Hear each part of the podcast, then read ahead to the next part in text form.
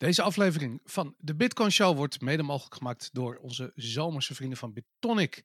Je kent ze inmiddels uitgebreid, want we bespreken het elke week. Je koopt je Bitcoin, je kunt je Bitcoin er verkopen als je dat zou willen. Niet logisch, maar als je het zou willen, dan kan het. En dat doe je op www.bitonic.nl. Yes! It's the Bitcoin Show with our very special hosts, Aaron, Boris, and Jan Willem. Yay! Welkom bij de 38e aflevering van de Bitcoin Show. Jee, daar zijn ze weer. Aaron, Jan, jee, gezelligheid met z'n allen. De aflevering... Boris! Voor... Jee, jij voor mezelf. De aflevering voor de halving. Ongelooflijk jongens. We staan aan de vooravond van een evenement wat nog heel vaak gaat gebeuren. Maar wat pas twee keer eerder is gebeurd. Hebben jullie er zin in? Wie gaat er Kijk, het, het? EK gaat niet door, maar de halving gaat wel door. Dus De halving gaat door, toch? dat, maakt alles, dat maakt alles goed. Ja, het maakt echt heel veel goed, inderdaad. Ja.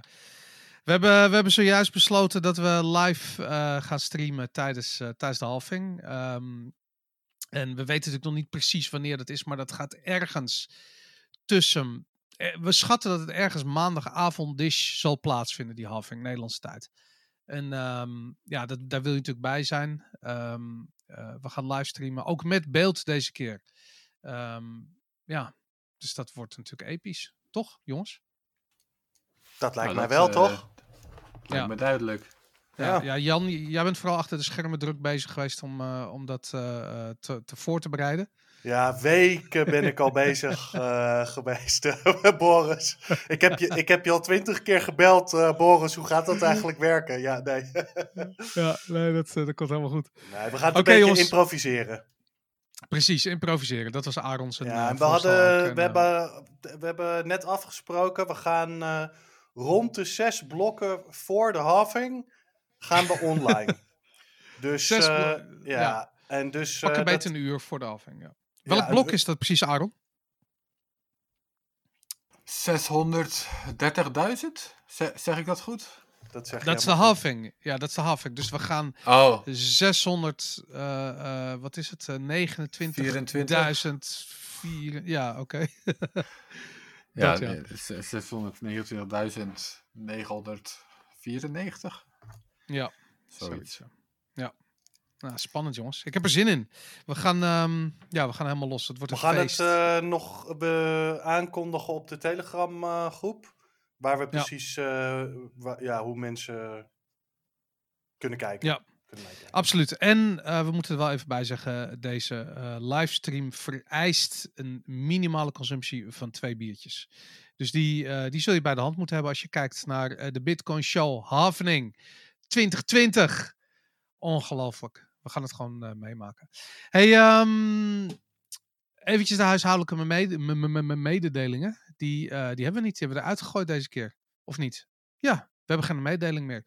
Super, je kunt ons volgen op eh, Twitter, at The Bitcoin Show, op Telegram, eh, t.me slash The Bitcoin Show, www.thebitcoinshow.nl of mailen naar hello at thebitcoinshow.nl.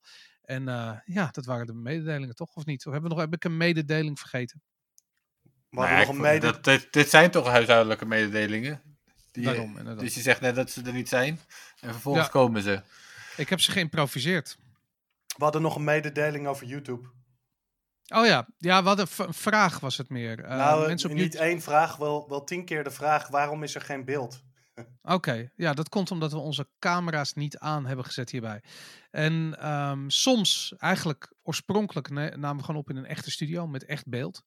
En eh, sinds corona ons eh, ehm, ja, in onze huis heeft opgesloten, eh, zijn we teruggeworpen tot de primitieve audio-only techniek van, van, van Zencaster, wat we gebruiken. En het is mogelijk natuurlijk, kijk, we zouden een ander platform kunnen gebruiken, maar dan zou de audio-kwaliteit minder zijn. En dat is het leuke aan wat we nu doen, is dat iedereen, ja, dat we gewoon hele goede audio hebben, maar geen beeld. En een alternatief zou zijn slecht beeld en slechte audio. Ehm, en het beste is natuurlijk goed beeld en goede audio, maar daarvoor moeten we naar de studio. Dus ik heb zoiets, dan maar goede audio en geen beeld, dan slechte audio en slecht beeld. Toch? Zijn jullie het met me eens? In die keu- ik heb hem die keuze een beetje doorgedrukt volgens mij, maar zijn jullie het daarmee eens? Ik ben het altijd met je eens. Kijk, Nou, ik vind beeld eigenlijk wel vet hoor, Boris. ik vind beeld heel vet. Daarom wil ik ook altijd in de studio. Dat eh, beeld is heel vet. Maar ik vind eh, slechte audio ehm, eh, eh, vervelender dan dat ik goed, dan dat ik slecht beeld bij slechte audio een toevoeging vind. Als je begrijpt wat ik bedoel. Nou, nou goed, dat is een beetje de afweging. Maar goed, dat is, ook persoonlijk. Ik ben, ik ben gewoon een mierenneuker als het om dat soort dingen gaat. Ehm, we gaan in ieder geval, ik bedoel, laten we eerlijk wezen, de lockdown loopt op zijn eind. Nederland komt in opstand. eh, eh, men pikt het niet meer. Eh, de, de, politiek, staat, de Rutte met name, staat onder grote druk om de regels te versoepelen. Dus dat betekent dat, eh, ehm, ja, ik, ik vermoed dat we over een aflevering of drie, vier gewoon weer in de studio zitten. Denken jullie niet? Nou, dan zijn we nog verder van huis. Hoezo? Omdat als we eruit willen, dan moeten we nu juist doorzetten. Als je, Ja, eh, we moeten naar het moment dat je de gevallen weer kunt tracken en tracen en testen en dat dat mogelijk wordt. En als we daar nu niet naartoe gaan, dan gaat het allemaal nog een stuk langer duren.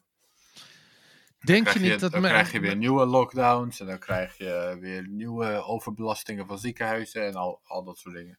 Maar ik, ik ben het met je eens, maar het gaat gewoon niet gebeuren. Nederland gaat gewoon niet testen op die schaal. Ze gaan het gewoon niet. Je ziet het niet, de, wil is er niet. De, ik, ik, ik hoor alleen maar slappe excuses. Eh, Ze zeggen dat ze het niet aankunnen, wat ze volgens mij al lang aankunnen. Ik, ik weet het gewoon niet. Maar ik heb het idee dat dat gewoon niet gaat gebeuren. Men wil die app niet. Die app gaat er niet komen. Eh, waar ik overigens eh, helemaal mee eens ben dat die app er niet moet komen. Ehm, maar ik denk gewoon dat men zoiets heeft van, nou, het wordt zomer en we geloven het wel met dat virus. Ja, nou ja, ik, ik denk dat je daar waarschijnlijk gelijk in hebt. De, al begint dus wel nu eindelijk ook wat eh, de geluiden voor containment een beetje te komen. Maar waarschijnlijk heb je gelijk. eh, Nou, dat, nou ja, eh, goed. Ja. En er, is, er speelt iets anders mee natuurlijk. En dat is Maar, dat die, maar kijk, het punt ja. is dus, we hebben het wel gehad met dat virus, maar dat is dus niet hoe een virus werkt, helaas. ja, nee. Ja, nee, dat snap ik.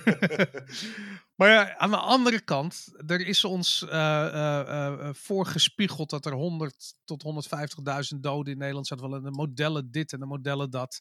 En ja, weet je, we zitten daar lichtjaren vanaf. Dus mensen hebben ook zoiets van, ja, het was paniek om niks. Ik geloof het wel met het virus. En dan zullen er vast nog wel wat mensen dat virus oplopen. Alleen de vraag is, eh, ehm, ja, weet je, je hebt kans dat de meeste verzorgingstehuizen waar echte kwetsbare groepen zitten, dat die het inmiddels al wel, dat het daar is langsgekomen. En ehm, ja, dat, gewoon, dat, dat je er gewoon niet meer zoveel van hoort. Dat zou gewoon kunnen. Nee, maar dat het is meegevallen, dat komt toch juist ook door de lockdown en door de gedragsveranderingen van iedereen. Ik weet het niet, man. Ik, daar heb ik echt mijn twijfels over. Ik weet niet hoe. Want je ziet namelijk dezelfde eh, terugloop in, eh, eh, in Zweden. Ehm, en ook daar, dat, ik bedoel, dat is ook geen gegeven. Want daar zijn mensen ook vrijwillig gewoon rustig aan aan het doen geweest.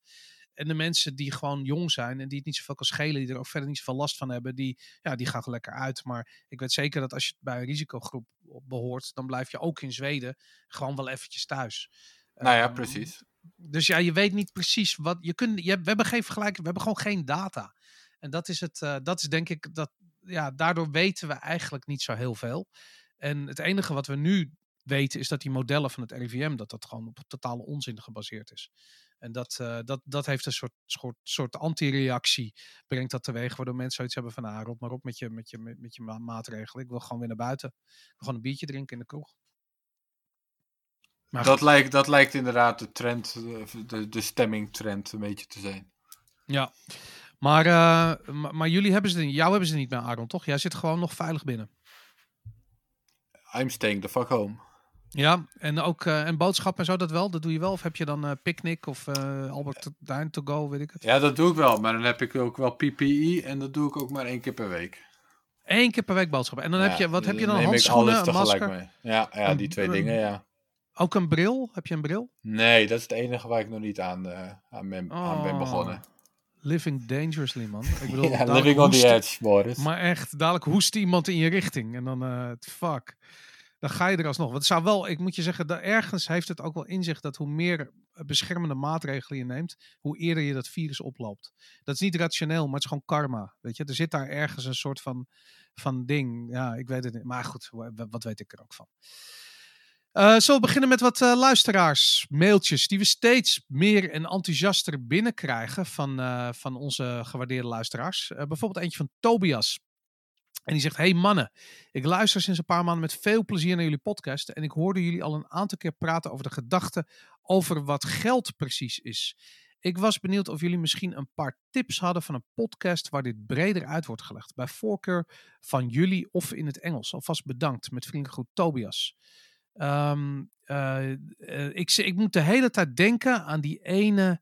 ehm, eh, hoe, he- hoe heet je nou? Dat is een soort op YouTube een soort vijfdelige documentaire over wat geld is.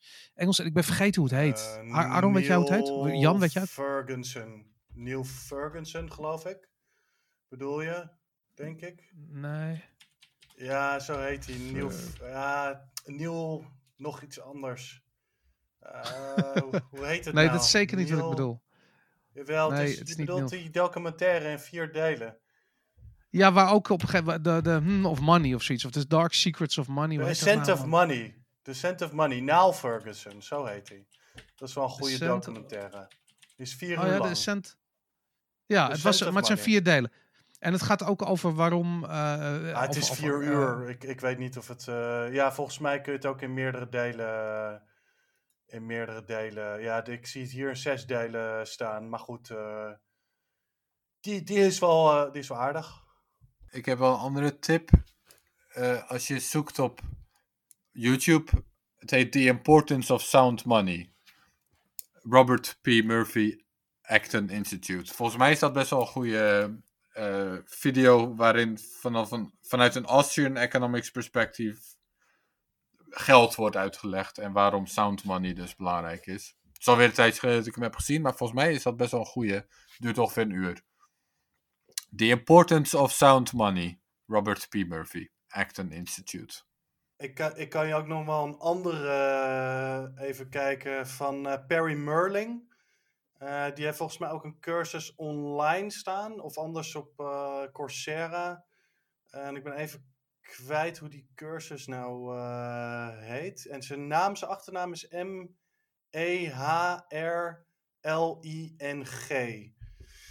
Maar die heeft een, eh, echt een cursus geschreven over alles wat met central banking, met geld, met hard money, met eh, fiat money en weet ik veel wat, met repos, reverse repos, noem maar op, te maken heeft. En die is wel goed, maar die is wel echt heel geavanceerd. Dus Tobias heette die toch? Een van de dingen die ik aan Tobias zou willen mededelen. eh, veel mensen die die vraag stellen in het begin, realiseren zich vaak niet hoe ehm, ingewikkeld die vraag kan zijn en hoeveel verschillende antwoorden daar eigenlijk op zijn. De vraag wat, wat is geld?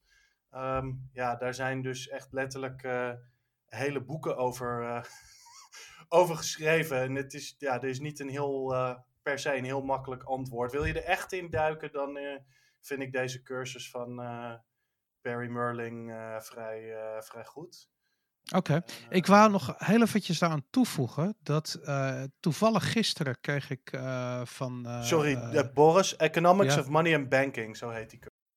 Oké, zou jij de link in de show notes ook kunnen zetten? Dan, eh, eh, dan kunnen we dat, eh, dan kunnen we dat meenemen. Check de show notes. Wat ik nog even mee wil krijgen is een site die gisteren door Xantax, oh, Dennis Parker, gedeeld werd.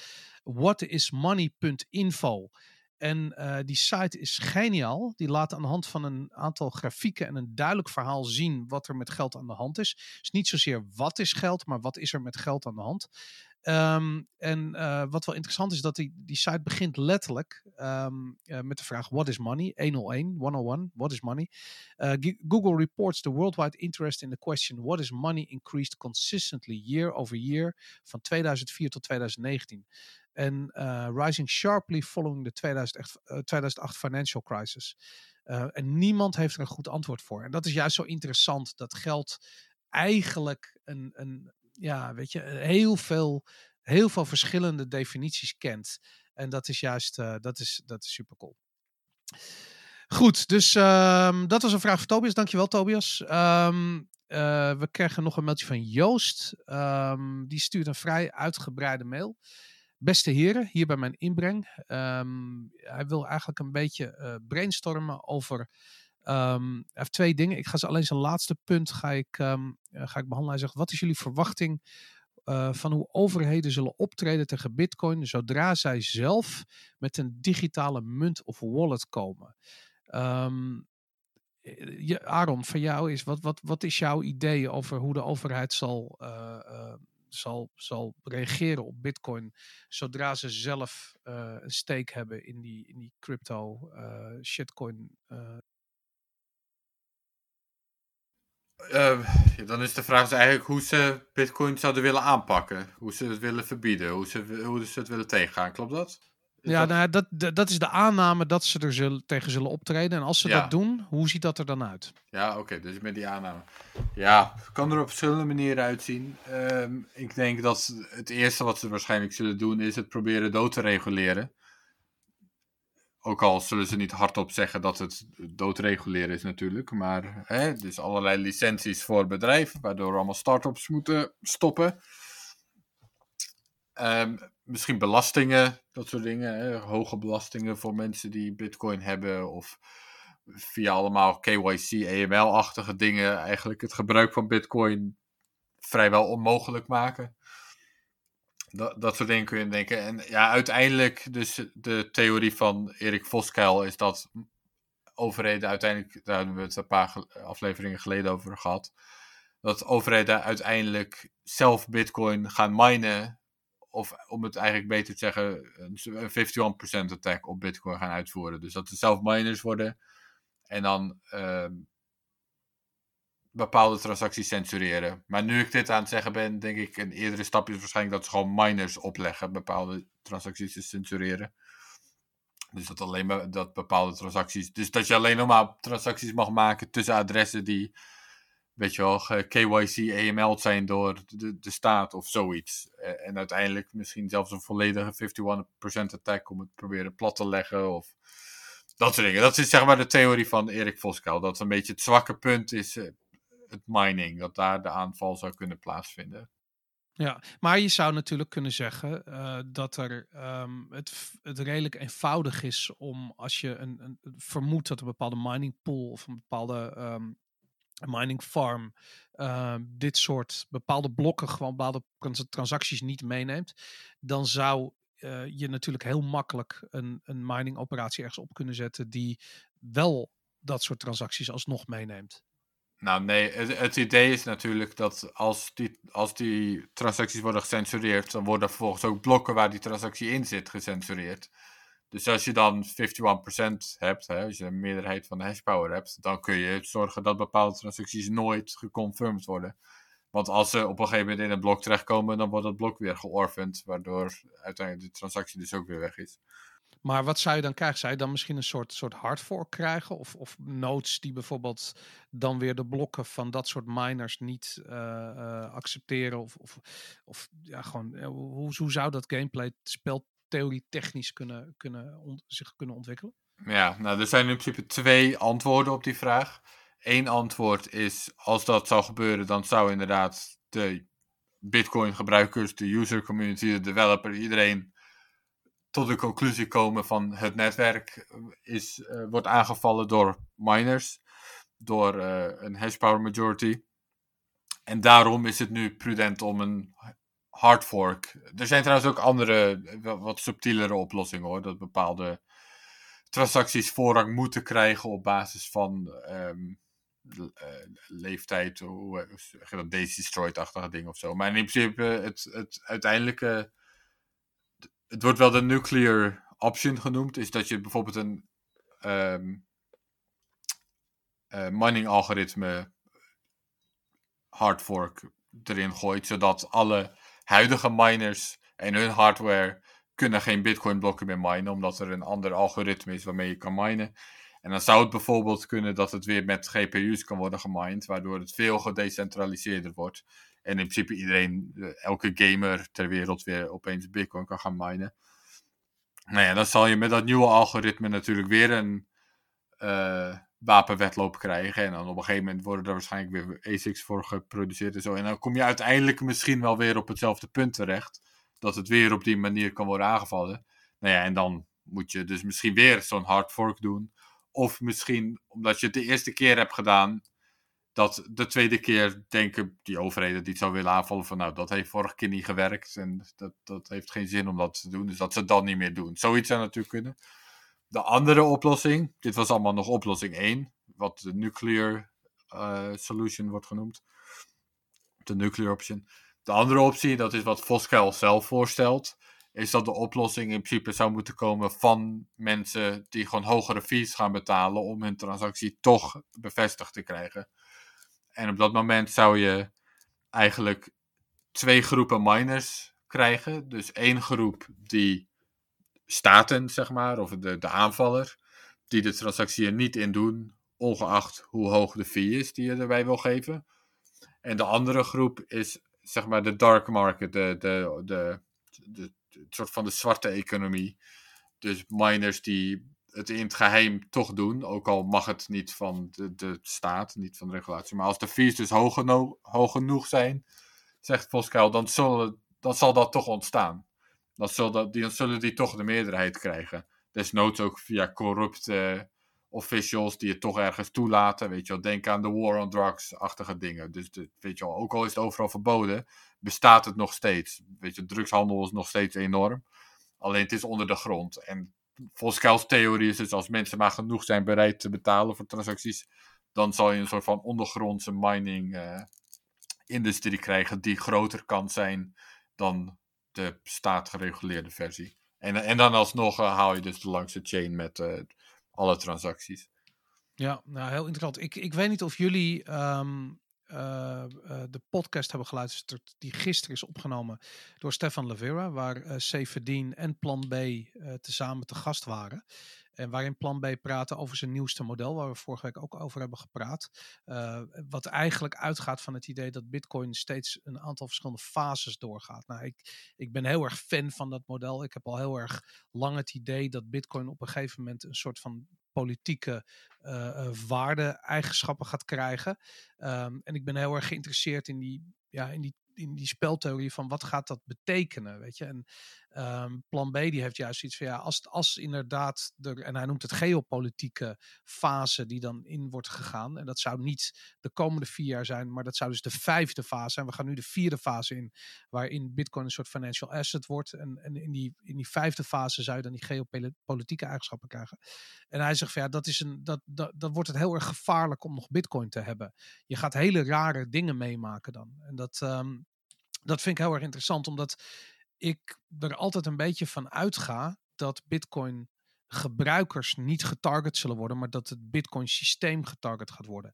Alleen wat we nu zien gebeuren in, in de uh, alledaagse uh, Bitcoin-wereld is het tegenovergestelde. Je ziet juist dat het systeem wordt redelijk met rust gelaten en de gebruikers worden getarget. Dus je, um, uh, ja, weet je, je hebt de Belastingdienst is natuurlijk actief bezig. Je hebt de, alle chain analysis bedrijven die eigenlijk niet chain analysis, maar chain surveillance zouden moeten heten, die hun data verkopen aan allerlei overheidsinstanties om maar die gebruikers te kunnen targeten.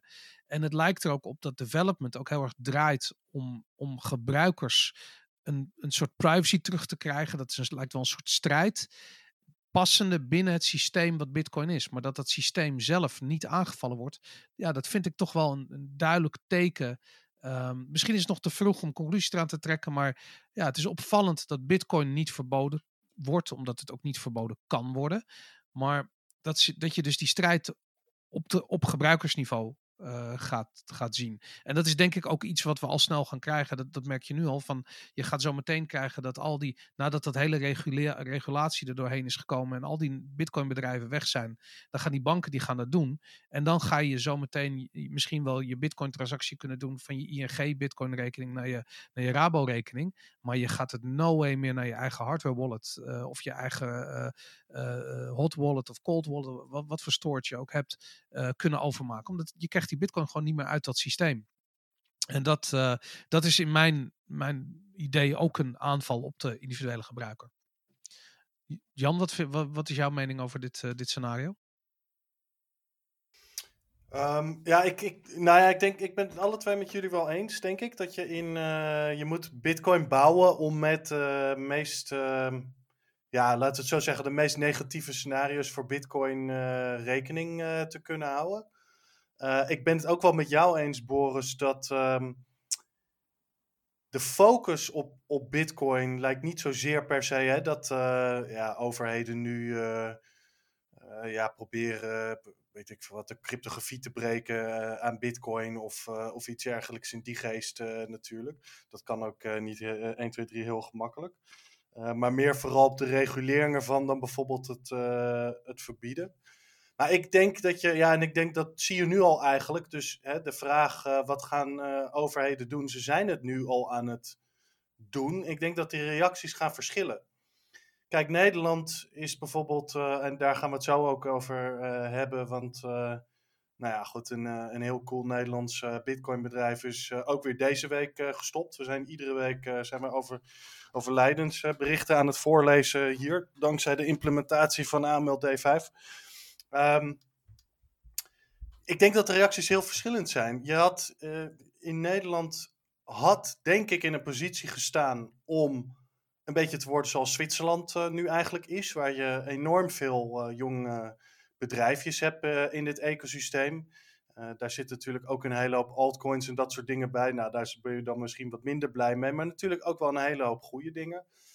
En ja, weet je, in Nederland waren er vroeg bij, we hadden veel ondernemers, veel initiatieven. Daar hadden wij ook kunnen staan. En in plaats van heeft de Nederlandse overheid ervoor gekozen uh, om ja, een hele andere weg in te, in te slaan. Nou, en dan heb je natuurlijk landen zoals uh, Bolivie en uh, nou ja, zo zijn er nog een paar die het compleet verbieden. Zwitserland omarmt het, sommige staten in Amerika omarmen het. Dus er zijn veel verschillende reacties. Er is niet per se één reactie. Dat is, dat, dat is. Maar ik, ik denk wel met Aaron eens. Ik denk dat je met het. Je, moet eigenlijk met de meest negatieve scenario's voor Bitcoin, daar moet Bitcoin bestendig tegen, uh, tegen zijn. Absoluut. Nou, daar maak ik me ook niet zo, te, niet, niet zo veel zorgen over. Kijk, inderdaad, voordat we op een, op, op, een moment aangekomen zijn dat de overheid uh, mining farms uh, gaat, gaat, gaat inrichten, dan, um, ja, dan zullen ze dat ook doen, denk ik, om, om, om hun eigen bitcoin misschien wel te beveiligen. Dat lijkt me namelijk een voor de hand liggende scenario waarom ze dat zouden doen. Dat is, ik bedoel, ze bouwen de Nederlandse bank omdat ze hun goud willen beschermen, bij wijze van spreken. Um, ja, dan ga je op het moment dat je bitcoin gaat toevoegen aan je nationale reserves, dan ga je ook zorgen dat je een stake hebt in de miningwereld, omdat je wil gewoon uh, een vinger in de pap hebben als bij wijze van bescherming van je, van je investering. Um, ja, dan ligt het voor de hand om misschien 51% attack te doen. Maar je weet niet in hoeverre uh, een regering op dat ogenblik te veel te verliezen heeft als ze dat zouden doen. Dus ja, dat is, uh, uh, dat, dat, is een soort speltheorie, dat is heel interessant. En dat, maar goed, ik raad iedereen aan om die podcast ook met, um, met uh, en Plan B te, te beluisteren. Um, maar, wat, ehm, maar, wat jij nu zegt, dat, dat vind ik een beetje tegenstrijdig. Omdat je zegt, overheden zullen dan gaan minen om hun stash te verdedigen. Om een vinger in de, in de pap te hebben. Maar het kan natuurlijk niet zo zijn dat één overheid meer dan de helft van de hashpower heeft. Zodat ze die garantie hebben van veiligheid, zeg maar. Hè, dat is het hele idee. Geen enkele overheid kan het hebben. Want dat, zo, zo werkt niet. Zo. De, de, dus is het eerder zo dat overheden misschien helemaal niet aan bitcoin zouden gaan, want ze kunnen het niet verdedigen. Ja, misschien, maar ik, ging even door op, uh, op, op, wat, uh, wat Jan zei, dat verschillende overheden verschillend zullen reageren. Dus stel dat Rusland bijvoorbeeld besluit om uh, bitcoin aan nationale reserves toe te voegen, dan zullen ze ook wel gaan minen. Niet met als doel om 51% van de hashpower in handen te krijgen, maar gewoon om iets van de hashpower in handen te krijgen. Maar wat heb je daar dan aan? um, Kijk, je zou wel kunnen zeggen dat ze dat doen om bitcoins te kunnen krijgen. Dat dat de manier is waarop ze bitcoin krijgen. Ja, nou dat ja, lijkt stel... me nog wel redelijk. Want Kijk, ze zijn waarschijnlijk heel goed met. Uh, ze hebben van, van gas, olie, weet ik veel. Dus ja. Ze hebben veel energie. Dan, kan je, dan is het misschien voor hun een goede deal om te minen. Dat, dat snap ik nog, maar dat argument van veiligheid, dat ze dan veiligheid hebben, dat gaat een beetje aan me voorbij. Nou ja, het, het, het idee is dat je als je Rusland bent, je absoluut niet wil dat uh, Amerika 51% van de hashpower heeft op het moment dat jij verantwoordelijk bent van het Bitcoin-netwerk voor je internationale uh, geldverkeer. Bij ja, maar de enige manier dat je daar zeker van kan zijn, is om zelf 51% te hebben. En dat zou dan weer betekenen dat Amerika niet aan de Bitcoin gaat, bijvoorbeeld. Ja, nou ja. Er is maar één land die 51% kan hebben. Nou ja, dat kan, je, nee, je kan natuurlijk ook zeggen dat er een bepaalde samenwerking, dus de NATO-landen zouden 51% kunnen hebben, of Rusland en China bijvoorbeeld zouden 51% kunnen hebben. Of, maar dat daar een soort van maar dan gaan, dus, dan gaan dus landen buiten de NAVO weer niet aan Bitcoin. Als de ja, NAVO je, 50% heeft. Je gaat een krankzinnige wedloop krijgen in hashpower. Dat is, dat is het idee inderdaad, ja. Wat, en uiteindelijk, aan, iedereen gaat dat doorredeneren. En je hebt zoiets van, niemand gaat dit winnen. Laten we maar daar afspraken over maken. Misschien krijg je dat dan wel. Ik heb geen idee, maar dat het lijkt me niet logisch dat zowel Amerika als uh, uh, Rusland of, of whatever, dat, dat, dat de wereld in blokken van hashpower uh, wegvalt, die tot in het oneindige tegen elkaar zullen beconcurreren als het gaat om, uh, om computerkracht. Dat is natuurlijk, dat is, ja, ik bedoel, misschien gebeurt het ook wel, maar het is echt krankzinnig als je erover nadenkt. Maar goed. Dat zijn, um, um, uh, het zijn interessante uh, speltheorieën. Ik zou trouwens wel even, want de, de, oorspronkelijke vraag ging over hoe centrale banken bijvoorbeeld en overheden ja, zouden gaan acteren tegenover Bitcoin. Uh, met het feit dat ze hun eigen digital currencies uh, lanceren. Ik trek die twee dingen wel uit elkaar. Ik weet dat ze door een hele hoop mensen op één hoop gegooid worden. Maar we hebben het hier over totaal, twee totaal andere dingen eigenlijk. Um, en ik weet ook niet per se of je de motivaties van overheden tegenover Bitcoin per se moet gaan analyseren vanuit het perspectief van we hebben onze eigen digital currency. Wel misschien vanuit het perspectief van we hebben onze eigen currency, maar niet per se van we hebben onze eigen digital uh, currency. Maar goed, dat, uh, ja, dat is uh, mijn idee er, daarover. Nou ja, het idee zou zijn dat het een soort van moderne versie van Executive Order 6102 zou zijn. Dus als, het als de overheid wil genieten van seniorage, en, en, en eh, de bevolking een makkelijke manier heeft om daaraan te ontsnappen, zoals dat in de jaren 30 met goud was, dan zal de overheid toch goud moeten verbieden om nog steeds van hun seniority te kunnen genieten. En dan zou een soort van de moderne variant daarvan dus zijn dat ze bitcoin moeten verbieden. Maar dat is een discussie tussen fiat geld en bitcoin, niet per se een hele specifieke vorm van fiat geld. Nee, dat ben ik met je eens, ja. ja. Cool. Hij heeft verder ook nog een uh, uh, vraag gekregen van zijn bank. En die uh, wil graag weten waarom er bitcoin gekocht slash verkocht is. wat er met waar het geld vandaan kwam. Um, nou goed, die gasten willen een statement hebben. En ik moet je zeggen dat ik dat de laatste ja, tijd heel en, veel... En hij kocht dus ook goud. En dan wil, ging de bank vragen waarom hij dan weer goud aan het kopen was. Wat bemoei je je zeg maar u? Nou, maar ik wil dat ook wel weten hoor. Ik wil daar wel eens een uitleg over krijgen. Ik denk de, lui nee, ik denk de luisteraars thuis ook wel, toch? Ja, waarom wil je goud krijgen? Leg eens uit, Joost. Ja, hoe zit dat? Maar kijk, wat er aan de hand is, is dat... Uh, want ik, ik, hoor, ik heb dit veel gehoord de laatste tijd. Dat banken, uh, ja, die willen statements hebben van hun gebruikers. En het gaat niet zozeer over het feit dat ze oordelen over het, uh, het, het, wel of niet aankopen van goud of bitcoin of whatever. Het gaat erom dat ze gewoon on the record een statement hebben uh, waar het geld vandaan komt en wat je, ja, een soort onderbouwing waarom je dat gedaan hebt. Ze oordelen er verder niet over, maar dit is wat al die, die compliance onzin die ze opgelegd krijgen, waar dat toe leidt, is dat je dan een afdeling hebt, die zien een transactie voorbij komen en die willen gewoon een statement over die transactie. Dus veel mensen interpreteren dit als bemoeienis en um, ja, weet je, alsof ze goedkeuring nodig hebben van de bank. Omdat de bank natuurlijk ook in een positie zit dat ze, ja, ze kunnen gewoon met een fik aan je geld zitten. Het is nogal vervelend als ze gaan vragen van, ja, waarom, uh, waar heb je dit, uh, waar heb je dat geld voor nodig en wat heb je ermee gedaan? Dat is vervelend. Maar het is niet zozeer dat ze, dat ze direct erover oordelen. Het gaat echt op, in eerste instantie om die statement. Dus het, um, ja, het is misschien niet laat ik zo zeggen, het is niet per se de bank zijn schuld. Het is die, die, die rare compliance onzin nachtmerrie waar we in terecht zijn gekomen. die natuurlijk allemaal draait Ja, om, om witwassen. eh. Boris, ik heb die brief eh, gezien. Wat, eh, kijk, eh, zelfs al ben je het. eh, Nogmaals even, daar, kunnen we, daar hebben wij natuurlijk alle, met z'n allen drie kritiek over. Maar zelfs dat je het ermee eens bent dat dit een rol van een bank is om dit zo te doen. Die brief leek, en laten we even gewoon heel duidelijk zeggen dat dit de Rabobank was. Het leek gewoon alsof het door een of andere stagiaire was geschreven. Gewoon de hele toon waarop die, op die brief geschreven wordt. Ik denk, nou, als ik dat zou had ontvangen. Zelfs wetende dat zij dit opgelegd worden om, om, ja, door, door de Nederlandse overheid en door de Nederlandse bank. Dus dat het heel moeilijk is eh, om, om, hier, eh,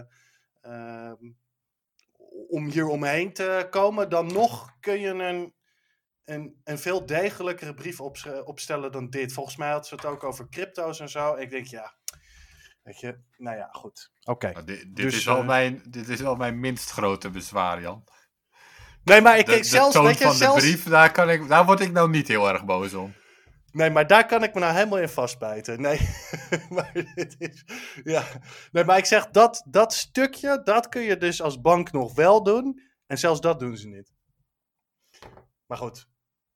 Maar dit is natuurlijk, een, dit is natuurlijk de idioot voor woorden. Weet je, eh, eh, dit is, dit is toch... Ja, dit is jouw geld. Jij maakt een investering in bitcoin. Je wil wat goud kopen. Ja, kom op zeg. Wat gaat het in... Wat gaat er in vredesnaam de bank aan wat jij met je eigen geld doet? Het is toch te bizar voor woorden dat het zo eh, invasief is. Het is één grote exercitie dat banken hun beste tijd hebben gehad. Ik bedoel, dit slaat inderdaad zo erg nergens op. Eh, waar bemoeien ze zich mee? En toch zitten we gewoon eh, in een situatie waarin eh, ja, we zijn overgeleverd aan die idioten. En dat is waarom dit gebeurt. Weet je, er is gewoon geen concurrentie. En, op, en Bitcoin gaat die concurrentie zijn. En dat betekent dat Bitcoin ons gaat bevrijden van deze terreur. Ehm, en die, ja, eerlijk gezegd, eh, eh, die hele bankensector, die, is, die schreeuwt disruptie. Omdat dit is gewoon zo ontzettend ongebruiksvriendelijk. Ja, maar bedoel, Boris, je- dit, dit wordt niet. Dit, dit wordt. Sorry dat ik je onderbreek, maar dit, Hm. dit, dit is. Dit zijn regels die opgelegd worden aan derde partijen. Dus Bitcoin-partijen, die ook als intermediair gaan optreden, gaan precies hetzelfde moeten doen. De, de- z- zolang je euro's nodig hebt, ja. Maar, maar op het moment dat jij je huur en eigenlijk al je shit kan betalen met bitcoin, dan is het klaar. Dan is het afgelopen, is het over en uit. En dat, maar mensen, eh, mensen zullen altijd vinden, tot in een bepaalde mate, zullen de meeste mensen altijd eh, financiële tussenpartijen willen gebruiken. Ik bedoel, er zijn een reden waarom tussenpartijen ontstaan zijn. En die redenen gaan niet fundamenteel verdwijnen omdat er nu bitcoin is. Ze worden misschien anders en de relatie wordt misschien wat anders, maar ze gaan niet compleet verdwijnen. Ja, maar, omdat, ze- maar er is een verschil tussen willen en moeten. En nu heb je geen keus. Je moet. Je moet een bankrekening hebben. En anders ja, heb je gewoon een groot probleem in Nederland. En op het moment dat jouw bank jou terroriseert op deze manier, ja, dan heb je dus eh, een probleem. Want je kunt niet zomaar even weglopen. En op het moment dat er een alternatief is, wat niet onderhevig is aan deze onzin, ja, dan, dan, dan sta je veel sterker als consument. Ja, maar dat, ja, oké. Dat ben ik met je eens, dat het, dat het goed is eh, voor de competitie, maar het neemt het probleem niet helemaal weg. Als jij je belastingen wil betalen, heb je nog steeds een, een bankrekening nodig. Nee, dat zou eventueel toch ook kunnen met eh, een eh BitPay-achtige oplossing. Nee, dat, dat ben ik wel met je eens, dat dat allemaal kan, maar het is niet Bitcoin aan zich die daarvoor zorgt. Snap je wat ik bedoel? Nou ja, het, de, de reden dat het ooit zo is ontstaan zoals het is ontstaan, is omdat goud niet heel erg praktisch was om te gebruiken. Dus gingen mensen het bij de goudsmid laten liggen en dan kregen ze een briefje voor terug. En uiteindelijk is daar het hele bankwezen uit ontstaan. Dus de, de kern van dat probleem waar jij het over hebt, is dat goud gewoon heel erg onhandig was. Maar als je dat dus kan overslaan, dus als je een digitaal goud hebt, dan, dan, dan zie ik niet waarom het per se weer tot een grote bankeninfrastructuur zou moeten leiden. Ook al zullen ze er vast zijn als service, zoals Boris ook zegt, en jij ook, en dat, ben ik met je eens. Maar al, Bitcoin is zoveel praktischer dan goud, dat het wel e- een serieuze competitie biedt voor een serieus alternatief biedt om het gewoon zelf te doen. Om het zelf in de hand te hebben. Terwijl goud dat eigenlijk niet echt doet. Ja, maar je, ik, ik denk dat de reden waarom er financial intermediaries zijn veel groter zijn dan de reden dan alleen dat goud uh, onpraktisch is. Kijk, als je. Er zijn eigenlijk twee fundamentele redenen waarom überhaupt intermediairs, naar mijn idee, in het algemeen bestaan. Of tenminste twee fundamentele redenen. De een is de verspreiding van je, van je risico, dus het uh, gezamenlijk dekken van risico's. En de andere zijn. Welk risico? Uh, risico's in het algemeen. Hetzelfde als je bijvoorbeeld een verzekering afsluit. Of wat dan ook. De, de reden waarom, waarom er intermediairs ontstaan. Risico's afdekken. En dat kan een verzekering zijn. Dat kan het zijn dat je niet gespecialiseerd bent in het opslaan van geld. Dat kan allerlei uh, verschillende redenen hebben. Maar ik geef nu een algemene reden aan. En de tweede reden is, die daaraan gerelateerd is, is uh, natuurlijk een bepaalde concentratie van, van expertise. Kijk, dus wat, hoe, hoe vertaalt dat naar een bank? Naar een bank vertaalt dat. Eén, ik ben misschien het is in ieder geval heel slim, denk ik, voor iedereen om wat van zijn eigen, eigen geld te hebben. Maar als jij op een gegeven moment op 5 ton aan bitcoin zit, ja, dan moet je toch wel eens even, dan, dan moet je toch wel echt eens even serieus gaan nadenken of dat wel heel slim is om alleen maar alleen op te slaan. En voor sommige mensen is misschien het antwoord ja, maar voor een hele hoop mensen zullen, zullen, niet, die beslissing, uh, zullen niet die beslissing nemen. Dus de fundamentele redenen waarom inter intermediaries uh, bestaan, gaan niet helemaal weggenomen worden met het feit dat Bitcoin bestaat. Ik, Bitcoin is wel een heel maar belangrijk ja, is... machtsmiddel. Wacht even, Bitcoin is wel een heel belangrijk machtsmiddel. Want het geeft je wel de optie om eventueel je geld vanuit die derde partijen te onttrekken. Om eventueel dat geld op een hele liquide manier te gebruiken, buiten het bereik van die partijen. Maar daarmee neem je niet zeg maar, al, die, al, die, al die tussenpartijen weg. Dus maar goed, mijn oorspronkelijke punt was dus: hè, het, het punt is: Bitcoin biedt een oplossing. Nee, Bitcoin biedt niet een oplossing. Uh, Bitcoin biedt een oplossing als je bijvoorbeeld uh, inderdaad Bitcoin hebt en je kunt je belastingen betalen omdat de wet verandert en de overheid accepteert, accepteert Bitcoins. Uh, maar jij hebt het net goed, over. Dat een beetje mijn punt als je 5 ton aan bitcoin hebt, dat je dan met intermediaries wil gaan werken. Maar mijn punt is dus, de, als je dat vergelijkt met goud, als je 5 ton aan goud hebt, dan wil je dat sowieso. Als je 5 ton aan bitcoin hebt, dan zijn er al veel makkelijkere manieren om dat zelf relatief veilig te houden. Weet ik veel, je kunt uh, met uh, multiple seeds en op verschillende plekken of dat soort dingen. Zo met goud is dat moeilijker om dat zelf veilig te doen. Dus door dat makkelijker te maken, en ik geef hier geen advies voor mensen die 5 ton aan bitcoin hebben wat ze ermee doen hoor, maar mijn punt is wel dat je al door dat makkelijker te maken, verlaag je dus die drempel om niet afhankelijk te zijn van intermediaries. Eens. Daar ben ik het mee eens. Uh, je verlaagt de, de drempel en je, en, je, en je verandert de machtsverhouding. Uh, alleen mijn dus ik ben het met je eens. Alleen mijn punt was: uh, dat ze daardoor niet per se geheel verdwijnen. Kijk, nee, maar dan zijn we het allemaal met elkaar eens. Oké, okay, dan zijn we het met elkaar eens. Oké. Okay. Jee, ik hou ervan als we met elkaar eens zijn.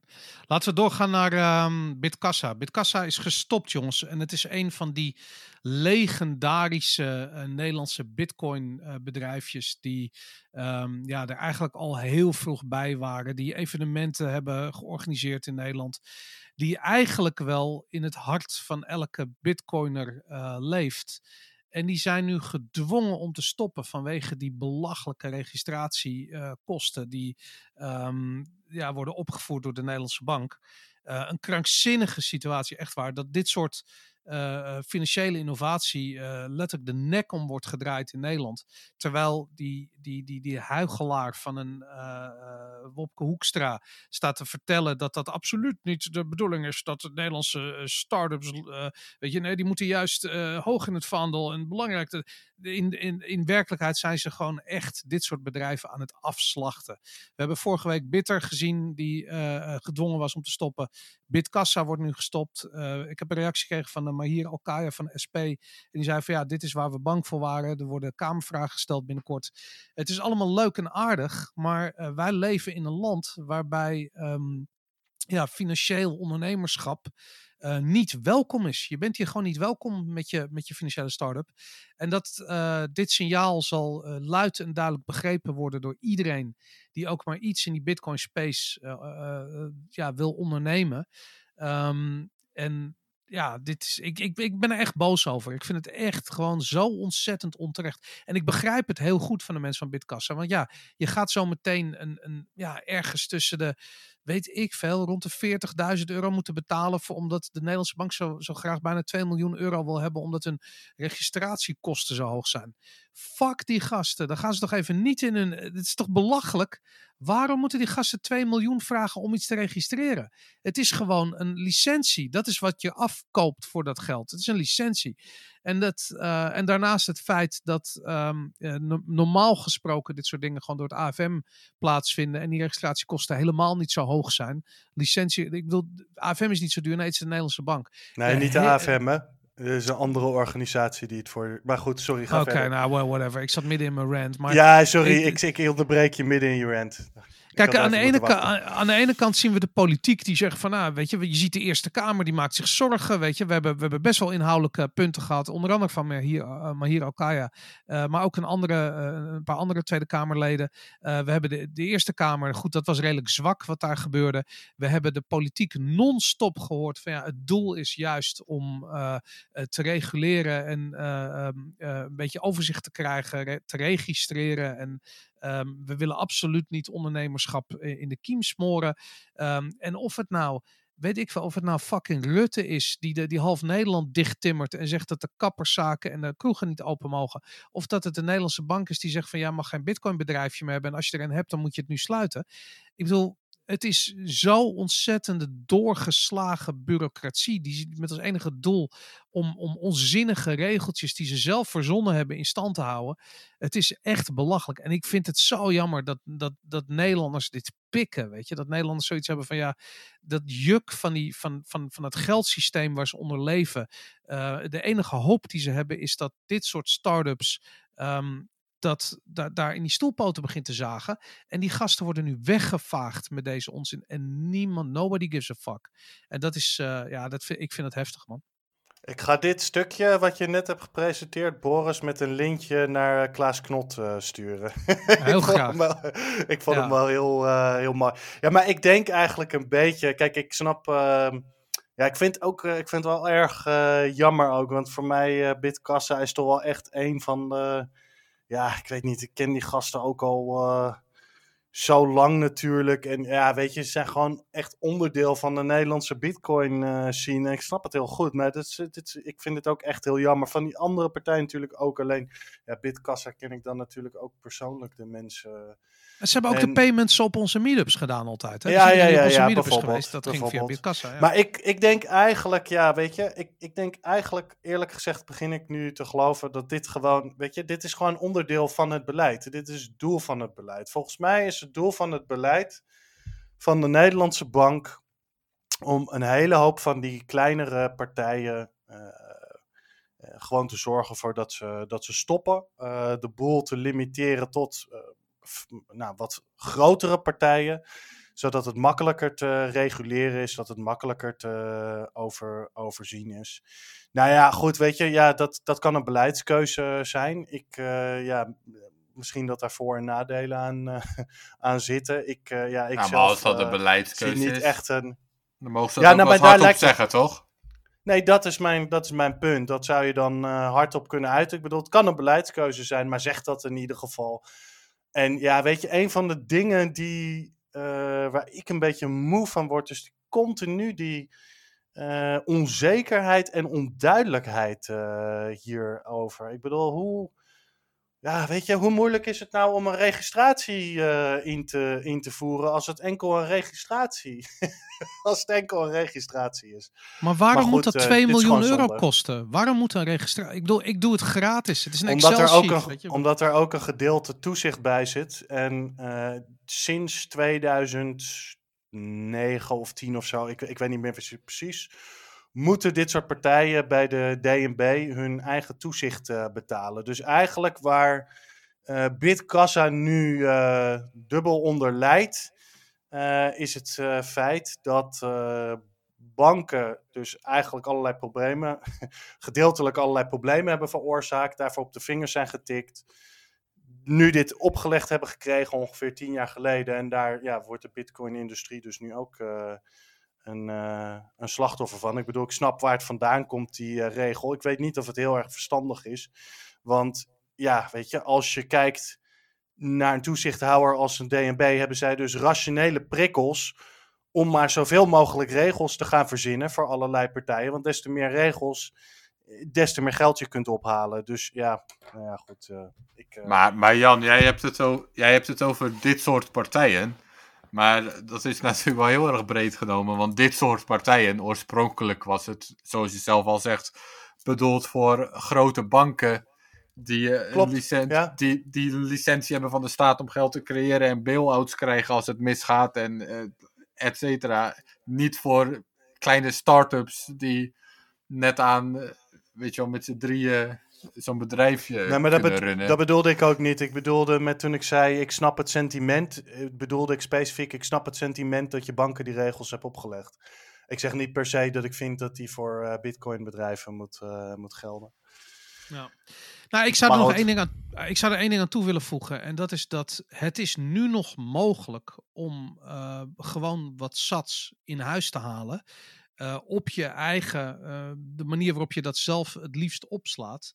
Ehm, en ik denk dat het niet heel erg lang meer gaat duren voordat eh, de enige satoshis die in Nederland te koop zijn, via de officiële kanalen eh, gekocht moeten worden. En die ga je echt niet meer in eigen bezit hebben. Die gaan virtueel in je bezit zijn. Die gaan gewoon op de balans staan van een of andere bank of weet ik veel wat voor financiële instelling. En dat, ehm, ja, dat betekent dat, dat je gaat straks, en dat, daar hebben we het ook al eens een keertje tijdens de meetup over gehad, ook met, ehm, eh, met Simon Lelyveld, die natuurlijk heel erg betrokken is bij, eh, bij dit hele verhaal. En die zei ook van ja, de kans is gewoon groot dat we naar een grijs circuit gaan voor bitcoin en een wit circuit voor bitcoin. En het grijs circuit, daarin heb je zelf je eigen sats in eigen beheer. En dat witte circuit, daarin doet een, eh, een, een- ja, een custodial partij dat die aan allerlei regelgeving moet voldoen. Het zal ook duur zijn om daar je bitcoins op te slaan. En als ze eenmaal in dat witte circuit zitten, dan komen ze er niet meer uit.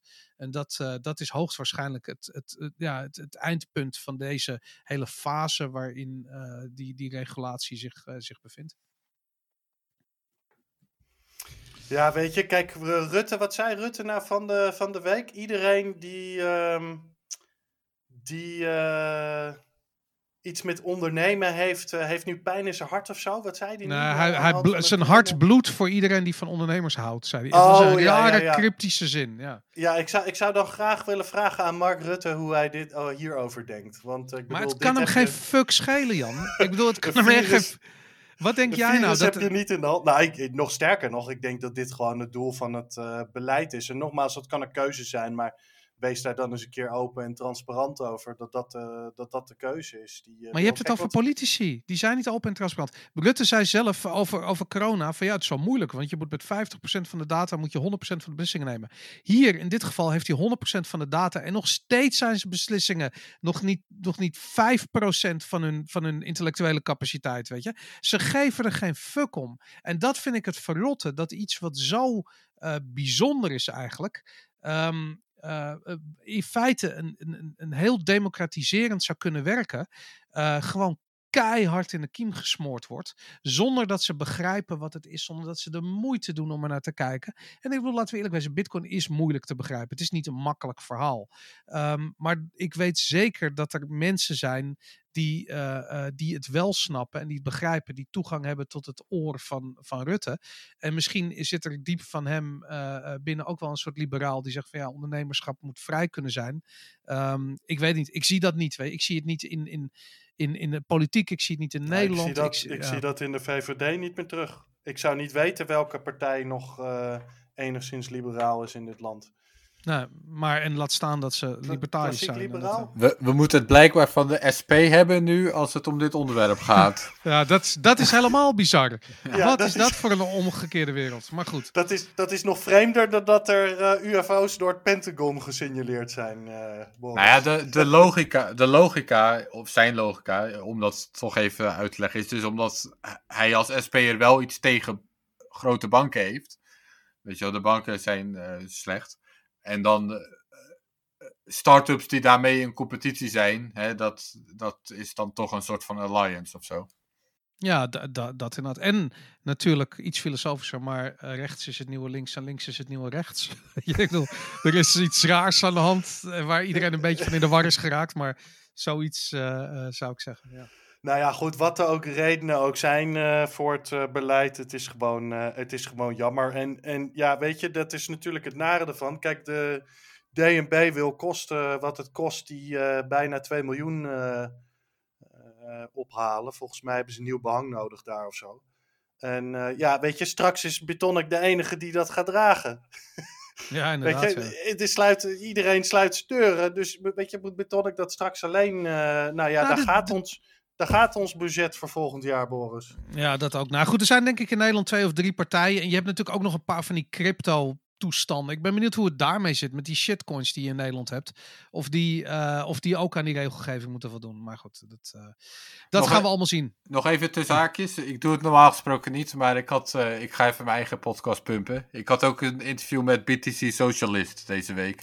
Waarin hij uitlegde waarom een socialist geïnteresseerd is in bitcoin. Dus misschien oh. interessant om even te noemen in dit kader. Ja, eh, zet even het linkje in de show notes. Dan uh, kan men dat meekrijgen. Goed, laten we uh, doorgaan met een artikel van Alejandro de la Torre. op Medium heeft hij dat gepost. Um, Poolin heet hij. Um, en het gaat over de vergelijking van hashrate van oude generatie miners. Um, om een beetje in te schatten wat voor capitulatie we gaan zien rondom de halving. Um, Jan, is dat een, uh, uh, heb, heb, jij verdiept in deze, uh, deze vergelijking?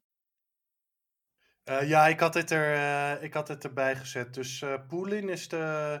En dat was eigenlijk, we hebben een paar weken geleden hebben dat stuk van Matt de Sousa of van Blok. Ehm, oh, hoe heet het nou? Blockwares of zoiets besproken. Ja, ze heten allemaal Blok, die dingen. Ik weet het even niet. Maar dat artikel over die dynamiek in de minermarkt en de prijs van Bitcoin. En die capitulatie eh, in de maanden na, de, na, na halvenings en dat soort zaken.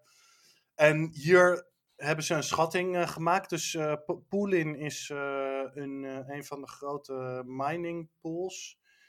en die hebben niet per se data over hoeveel hun klanten betalen aan elektriciteit. Maar ze hebben wel data over wat voor soort mining equipment hun miners gebruiken. Ik had nog wel de vraag hoe ze dat dan precies weten. Dus als Alejandro luistert, dan ben ik daar heel benieuwd naar. Maar ze hadden vrij exacte data. Um, en op de basis daarvan hebben ze geprobeerd in te schatten: oké, van hoeveel van de miningkracht gaat dan in de periode naar de halvening uitgezet worden? Nou, dat is dan natuurlijk een enigszins moeilijke inschatting, want het hangt af van de prijs, het hangt af van het difficulty niveau. Maar hij heeft gezegd: oké, als je ongeveer 7000 dollar als de prijs pakt en de difficulty op 1 mei, dan kun je in principe zeggen dat de bodem 25%, dus de 25% van de meest eh, inefficiënte miners, in principe allemaal uit moeten gaan. Er zijn misschien wat uitzonderingen. Ze schatten zelf dat er nog ongeveer 15% misschien uh, ja, nog enige tijd zou door uh, kunnen gaan. Maar bijna alles zou daaruit mee gaan. Nou, dus zelfs als de prijs naar 10.000 dollar gaat, uh, ja, dan zou je waarschijnlijk moeten zeggen dat nog steeds de meeste daarvan uh, uitgaan. Dus, uh, en ja, dan heb je natuurlijk de, de halvening, wat in principe de prijs gewoon halveert. Dus eigenlijk waar het op neerkomt, en het was enkel eigenlijk alleen om een datapunt erbij te halen, volgens pooling, dus volgens mensen die data hebben over de miningmarkt en hier toch wel enig inzicht hebben, zullen ongeveer 25% van de miners ehm, ja, in de in korte periode na de halving hun, uh, ja, hun miners uit gaan zetten. Ik, ik moet je zeggen, ik, ik vind het, het, het maakt één aanname, en die, die, waar, waarvan ik het niet helemaal mee eens ben. En dat is namelijk dat um, ze, ver, ze gaan eruit van het feit dat je als je dit soort uh, miningapparatuur uh, draait en 50% van het onderste kwart zit tot 16 uh, tera hash per seconde. en, en het overgrote deel is meer in de, in de regio tussen de 10 en 12 terahash, 10 en 14 terahash. Uh, dat die mensen winst draaien op die, op die apparaten. En ik denk namelijk dat er heel veel hobbyisten zijn die bijvoorbeeld het leuk vinden om om een miner te hebben draaien. Of die het een relatief, die het eigenlijk zien als een soort. Um, uh, ja, hoe zal ik het zeggen, een, een, een, soort dollar cost averaging. Want je bent gewoon elke dag ben je, weet ik veel, 20.000 uh, Satoshi aan het minen, bij wijze van spreken. Dat je misschien uh, verlies leidt als je kijkt naar je energierekening, hoeft niet, voor niet iedereen een onoverkomelijk probleem te zijn. En dat, maar denk je niet dat dit maar een hele kleine groep is, Boris? Nee, ik denk het niet. Ik weet het niet. Niemand weet dat. Maar, um, en dat zeggen ja, ze hier dus ook niet. Ze zeggen... die inschatting kun je toch wel maken, Boris? Ik bedoel, de meeste van, uh, van mining gebeurt toch gewoon op grote mining farms uh, binnen, binnen Bitcoin. Dit is toch maar nou, als jij een professioneel percentage. Nee, ik, ik, ik denk het dus niet. En als je hier kijkt, hij zegt 25% van hun totale hash power, die zit tot aan 16 uh, terahash. Nou, ik, ik, ik, ik, kijk, er is van alles mogelijk. Nee, nee, nee, de helft daarvan. Hè. Dus, dus zeg 12,5% van, van die onderste 25. Dus 50% daarvan, dus 12,5% van hun totale hashpower. Die zit tot aan die 16 terahash. Dat zijn allemaal miners die geen winst maken op energie. Tenzij ze, weet ik veel, in Venezuela of in, in, in Iran of weet ik veel, in een land met extreem goedkope energie zitten. Uh, maar over het algemeen zullen deze miners gewoon verliezen. Ik vind dat heel veel. Ik weet niet wat hun totale hashrate is. Maar als je zegt dat 12,5% van hun totale hashrate in theorie verlies leidt op een energie, dan is er iets anders aan de hand. En ik kan me best wel een aantal scenario's voorstellen waarin het zelfs in Nederland interessant is om, uh, uh, om dit te doen en gewoon verlies te leiden op je energierekening. Ja, misschien, misschien wel. Uh, bedoel je, als je het zeker over het lagere einde van de markt hebt, misschien is het inderdaad groter dan ik nu, dan ik nu denk. Als Alejandro luistert, kan hij ons misschien daar duidelijkheid over verschaffen. Aaron, wat, het Alessandro, die heeft heel lang in Amsterdam gewoond.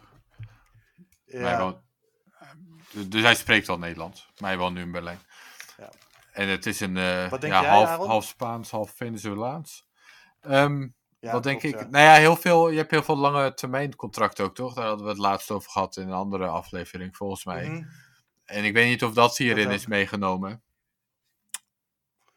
Nou, wel een beetje wel, denk ik. Want hij zegt in de maand, hij zegt in de periode na de halving. Dus als je contracten hebt, die lopen natuurlijk binnen periodes van maanden meestal af. Dus uh, ik denk, ja, ik denk niet dat dat echt. Uh, ik denk dat hij dat wel. Ja, misschien heeft hij dat niet helemaal meegenomen, dat weet ik niet. Maar goed. Maar je vraag was over of er veel. Af over, je vraag was of er veel zijn. hobbyisten zijn. Uh, ik verwacht eigenlijk op dit moment niet echt hoor. Ik denk dat het op dit moment een relatief klein deel is. Maar wat dus wel, ik denk dat dat op lange termijn juist meer gaat komen waarschijnlijk. Daar hebben we het ook wel eens eerder over gehad. Eh, of dat mensen minen voor privacy redenen. Omdat het gewoon de meest private manier is om aan bitcoin te komen. Of inderdaad, ja, als de marges zo dun worden dat, eh, nou, zeg ik dat goed om? Ja, dat mensen bereid zijn het eigenlijk gratis te doen om het netwerk te helpen. En dan, dan soort van als hobbyist. Het kader waarin we het daar eerder over hadden was omdat ik denk dat mining op de lange termijn geen heel erg winstgevende industrie is. Dat de marges dus juist altijd zo naar beneden worden, zo dun worden door dat soort hobbyisten en door mensen die minen van, vanuit privacy redenen. Maar ik denk dat op dit moment lijkt me dat dat een heel kleine minderheid is hoor. Ik denk dat het nu nog wel echt een, uh, start-up uh, industrie is met, met winstoogmerk. Ja. Nou ja, het heeft natuurlijk ook met, met de uh, ontwikkeling van nieuwe apparatuur te maken. En je ziet dat nu is er weer even een gigantische spike geweest. Die nieuwe generatie apparatuur. En dan moet ik wel bij zeggen, die vragen zoveel energie dat je ze waarschijnlijk niet in een gewoon. Je gaat ze niet op een gewone groep aansluiten. Dan, dan is je groep al gemaxt. Dus die dingen die gebruiken, weet ik veel, 3.000, 4.000 kilowattuur. Um, um, ja, ik, ik, ik, ik, ik, denk dat dat gewoon, uh, dat ga je niet even in je, in je woonkamer neerzetten. Terwijl die oudere generatie uh, apparatuur, dat, dat, dat kan wel, weet je. Ik bedoel, dat, uh, ja, dat werkt nog wel gewoon als je dat in je kelder zet of zo. Ja, maar hij goed, had het dat... over apparatuur van 100 terahash per seconde. Ik wist niet dat we al zo ver waren. Nee, dat wist ik ook niet. Ik dacht dat het, bij 40, 46 waren. Maar, oh, misschien komt dat dan nu op de markt uh, of zo. Dat hij daar had het over 7 nanometer chips. En uh, en ja, die 100, zijn er nog eh, niet. Ja. Ja, en 100 terahash eh apparatuur. Maar misschien moet dat nog op de markt komen. Oké, nou interessant. Ehm, laten we doorgaan naar eh, Adam Beck en Chris Cook, die eh, vanuit Blockstream eh, een announcement hebben gedaan, namelijk de Blockstream Satellite 2. Yay! Wat, eh, wat behelst de Blockstream Satellite 2? Ehm, ik, Jan, ik neem aan dat jij het eh, ook dit erin hebt gezet, of niet? Ja, ik had het, eh, ik had het erin gezet. Ja, misschien een leuk, leuk nieuwtje. Dus het is, ze hebben wel een behoorlijke upgrade gegeven. Een nieuw transmissieprotocol. Meer coverage, meer bandbreedte. Je kunt nu ook je hele Bitcoin-node kun je via een satelliet kun je synken. Ehm, ze gaan binnenkort ook kits verkopen. Ze hebben een soort van basiskit van 280 dollar. Ze hebben een pro-kit van 800 dollar. Ehm, en je moet er dan nog wel een antenne van 180 dollar bij kopen. Ja, ik, ik vind dit best wel vet hoor. Om, eh, ik, ik, ik moet zeggen, ik serieus, ik, ik heb geen satelliet thuis, maar ik vind eigenlijk wel dat we er één nodig hebben gewoon. Ik wil dit eigenlijk nu ook wel, eh, nu Je ook wel geen- gaan doen. Je hebt alleen een schotel nodig, hè? Je hoeft niet zelf ook een satelliet thuis te hebben. Eh, sorry, een schotel. Ja, nee, niet. eh, nee, ik wil ook mijn eigen satelliet eh, gaan lanceren de, de lucht in. Nee, dat doet Blockstream zelf niet eens, volgens mij. Nee, ik, ik bedoel, ik heb geen schotel, uiteraard. Dat zou wel echt vet zijn om mijn eigen satelliet inderdaad te hebben. Ik zag dat Greg Maxwell, die heeft dus een speciale versie van, of Greg Maxwell en nog iemand anders, hadden een variant van het Fiber protocol gemaakt, speciaal voor de satellite. Dus de Fiber, Fiber, zeg ik dat goed? Ja, Fiber, dat was zo'n, eh, dat was ooit ontwikkeld door Matt Corello voor efficiënte bloktransmissie tussen nodes. En daar hebben ze dus een versie nu voor, eh, een speciale versie voor, het, voor de satelliet voor. En dus een van de voordelen is dat je nu alles, al met al kan je gewoon de hele blockchain zinken. Vanaf de satelliet. Voorheen kon je alleen een soort van nieuwe blokken eh, uit de satelliet eh, krijgen, volgens mij. Maar nu kan je gewoon de hele blockchain krijgen. Ik vraag me daarbij wel af hoe veilig dat eigenlijk is. Want ja, als je één bron hebt om de hele blockchain vandaan te krijgen, in dit geval dus Blockstream, dan lijkt het me dat ze je ook een nep blockchain kunnen sturen. Oftewel een blockchain die niet de langste chain is eigenlijk. De- dus ik vraag me, ik denk dat je eh, op dat moment wel Blockstream, eh, Blockstream aan het vertrouwen bent. Ja, dat ben je ook. Maar dat zeggen ze zelf ook al. Hè. Zo van, het is eigenlijk meer de gimmick van het feit dat dit nu mogelijk is. En dat je overal hun versie van de blockchain kunt ontvangen. Ehm, maar dat het inderdaad in de toekomst de bedoeling is dat meerdere partijen de bloks zouden kunnen uploaden naar, naar die satelliet. Eh, want dat is natuurlijk gewoon een part- commerciële partij die dat doet. Ja, je zou het, je zou het waarschijnlijk kunnen cross-checken op een of andere SPV-achtige manier, denk ik. Dat lijkt me mogelijk. Ik moet even... Ik denk dat het wel mogelijk is, maar ik weet even niet precies hoe op dit moment.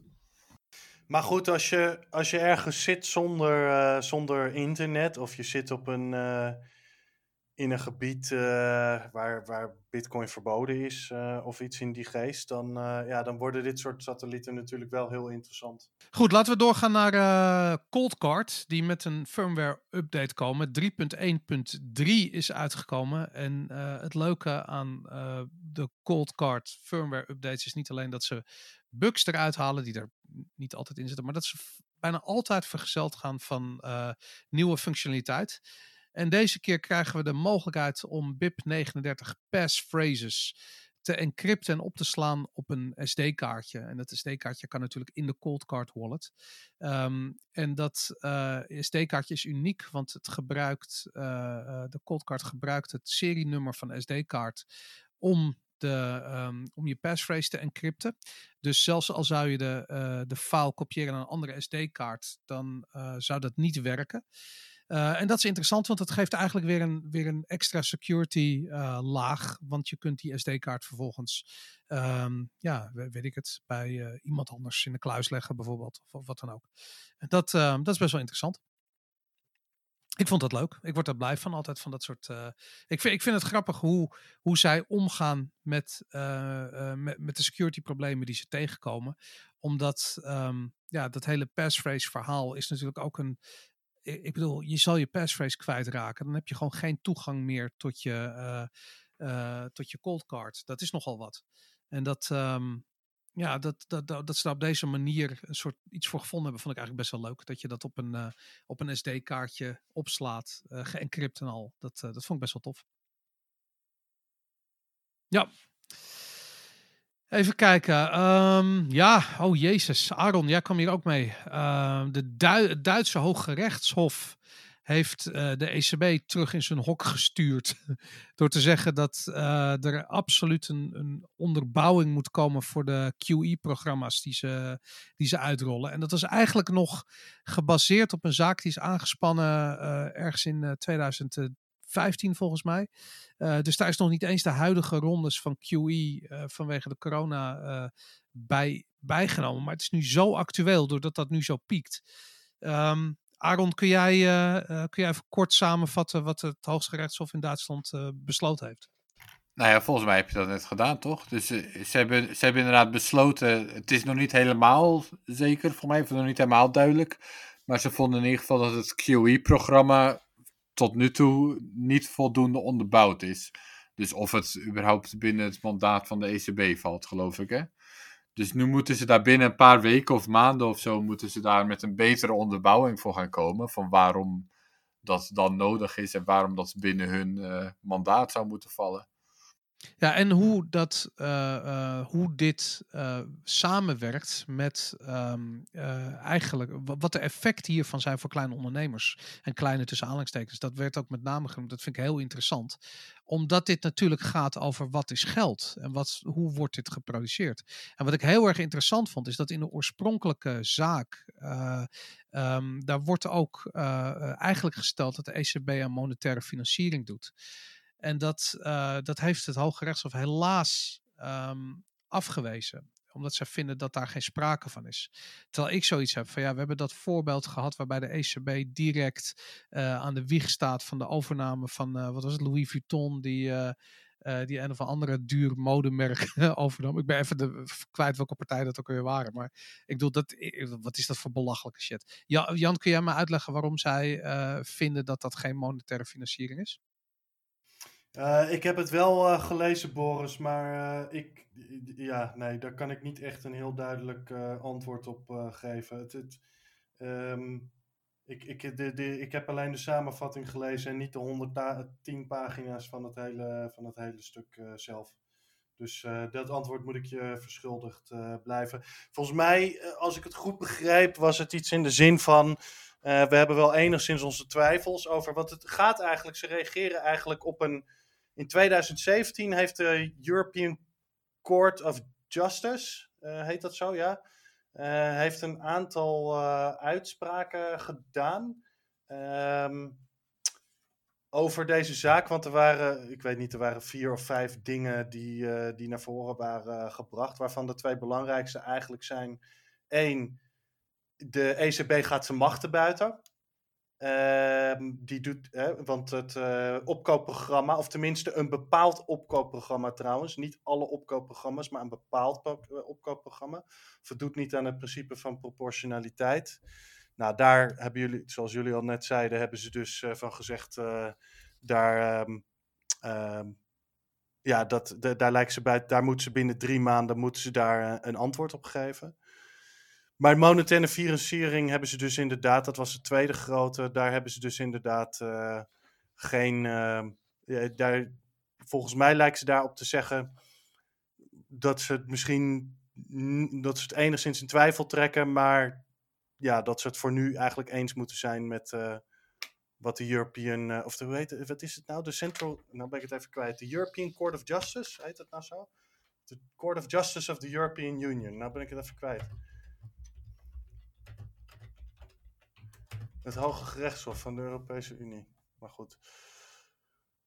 Um, Anyways, ze hebben drie maanden de tijd. Justice, ja. ja. de ECB heeft drie maanden de tijd gekregen van de rechter om, uh, om hun QE-programma's te onderbouwen.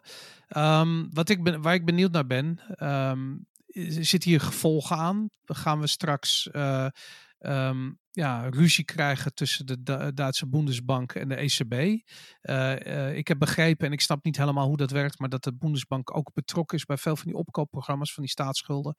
Um, ja, die moeten daar nu in ieder geval mee stoppen. Dat, dat zit ook in deze uitspraak. Maar, de ECB bepaalt, uh, of de, hoe heet het? Uh, de Governing Council van de ECB bepaalt wat het monetaire beleid is. En de nationale centrale banken voeren die uit. Dus de Duitse, de Bundesbank, die, de ECB zelf koopt niet al die, uh, al die, al die, al die obligaties van de, hoe heet het programma nou eigenlijk? De Public Sector Purchase Program, zo heet het, ja. Dus even voor de mensen thuis, dat is misschien wel handig om te weten. Het gaat dus niet alleen om uh, obligaties van centrale overheden. Het gaat ook om allerlei obligaties van, ja, zo, dat staat recognized agencies, regional and local governments, international organizations en ook zelfs development banks located in the euro area.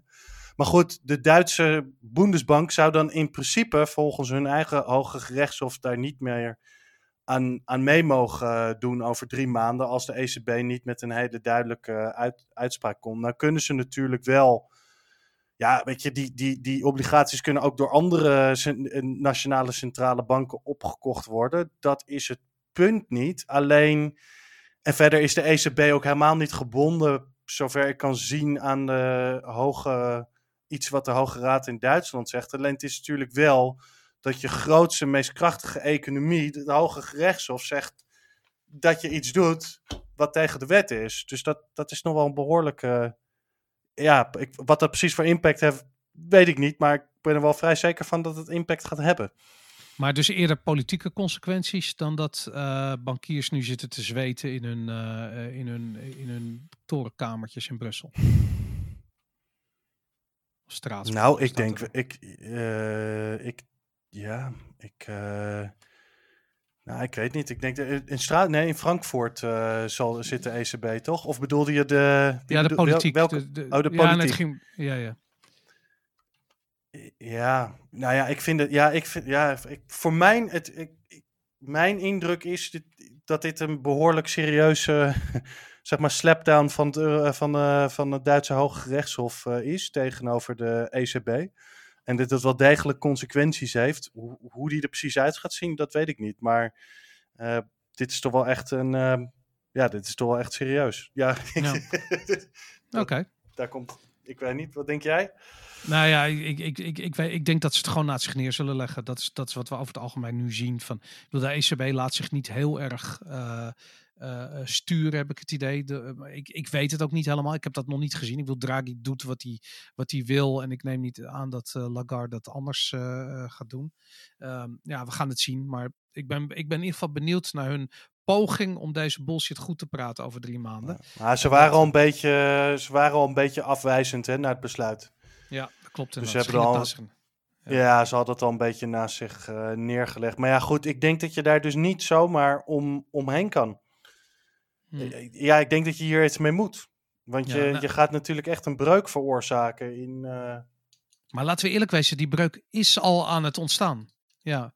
ja, ze mogen het naar zich neerleggen, maar, maar die, die, die breuk zit er wel. Ik bedoel, iedereen retweet het, iedereen pikt dit op. Het staat nu ook in mainstream media vandaag overal. Omdat het is nogal een dingetje. Uh, het is gewoon een, een teken dat wat de ECB doet, namelijk over ons aller geld uh, beschikken zoals ze het zelf uh, um, het beste zien, of zoals het een beste, zelf het beste uitkomt. dat is niet in ieders voordeel, en zeker de Noord-Europese landen niet. Dus dat... Um, ja, dat is gewoon interessant. Dat, uh, ik nou, denk ik dat het politieke wel, gevolgen heeft. Ik vond het wel interessant uh, wat jij al eerder inderdaad zei. Uh, dat ze bepaalde redenen aangaven die, uh, ja, waar dan een hele hoop mensen natuurlijk al vaker hebben uitgesproken. maar ze hadden het bijvoorbeeld inderdaad over de kunstmatig verbeteren van de balansen van banken, negatieve effecten op sparen, uh, dat bedrijven die uh, slecht gerund worden, hierdoor kunnen door blijven opereren. Uh, dat je dit allemaal niet meer terug kunt draaien, et cetera. Um, dus je kunt je ook nog afvragen hoe politiek, of hoe eventueel, ja, nou ja, je zou denken dat het Duitse Hoge Gerechtshof natuurlijk enigszins onafhankelijk is, maar het is in ieder geval wel in lijn een beetje met het standpunt natuurlijk, wat ook politiek in Duitsland wordt genomen. Ja, nou, en het is, En een, het is een soort juridische onderbouwing voor Europa, wat op het punt staat om uit elkaar te vallen. Want dat is wat er gaat gebeuren als, als centrale banken dat niet meer kunnen doen. Ik bedoel, er is geen weg terug van die geldcreatie. Dus die gigantische balans die de ECB heeft opgebouwd, eh, waar al die schulden in zitten, ja, wat moet er in godsnaam mee gebeuren op het moment dat, eh, eh, dat de EU uit elkaar valt? Dus dat wordt één grote chaos. Dus daarom hebben ze iets van, nou, we gaan gewoon door, want er is geen weg terug.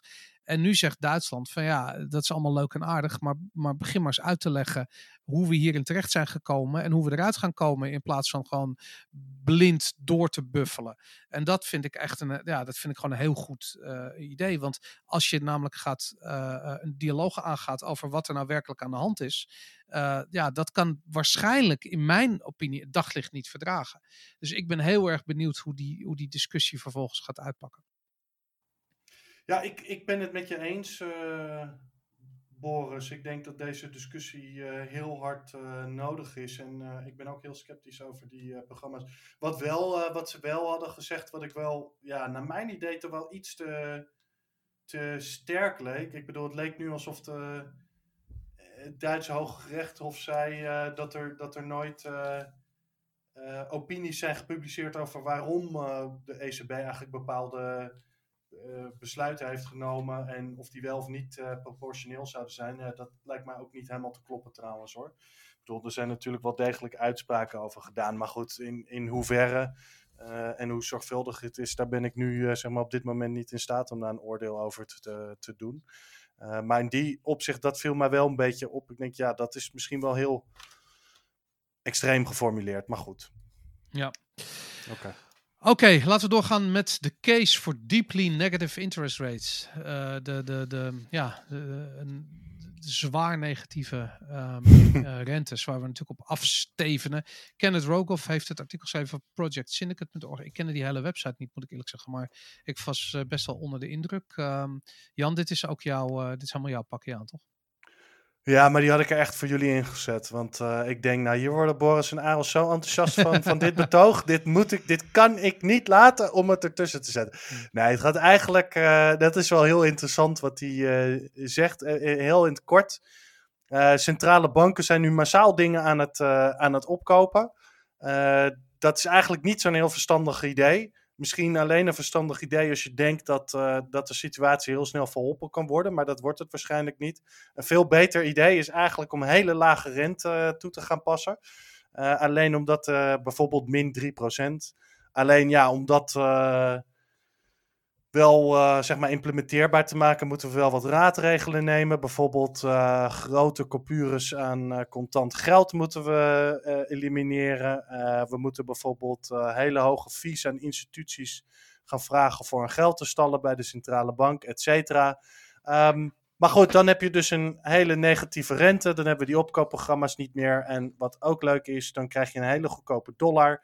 En dat is weer goed voor ontwikkelingseconomie. En ik dacht, nou, als Boris en Aaron dat zien, dan die staan daar volop achter. Ja, ik niet dus. Ik sta er niet achter.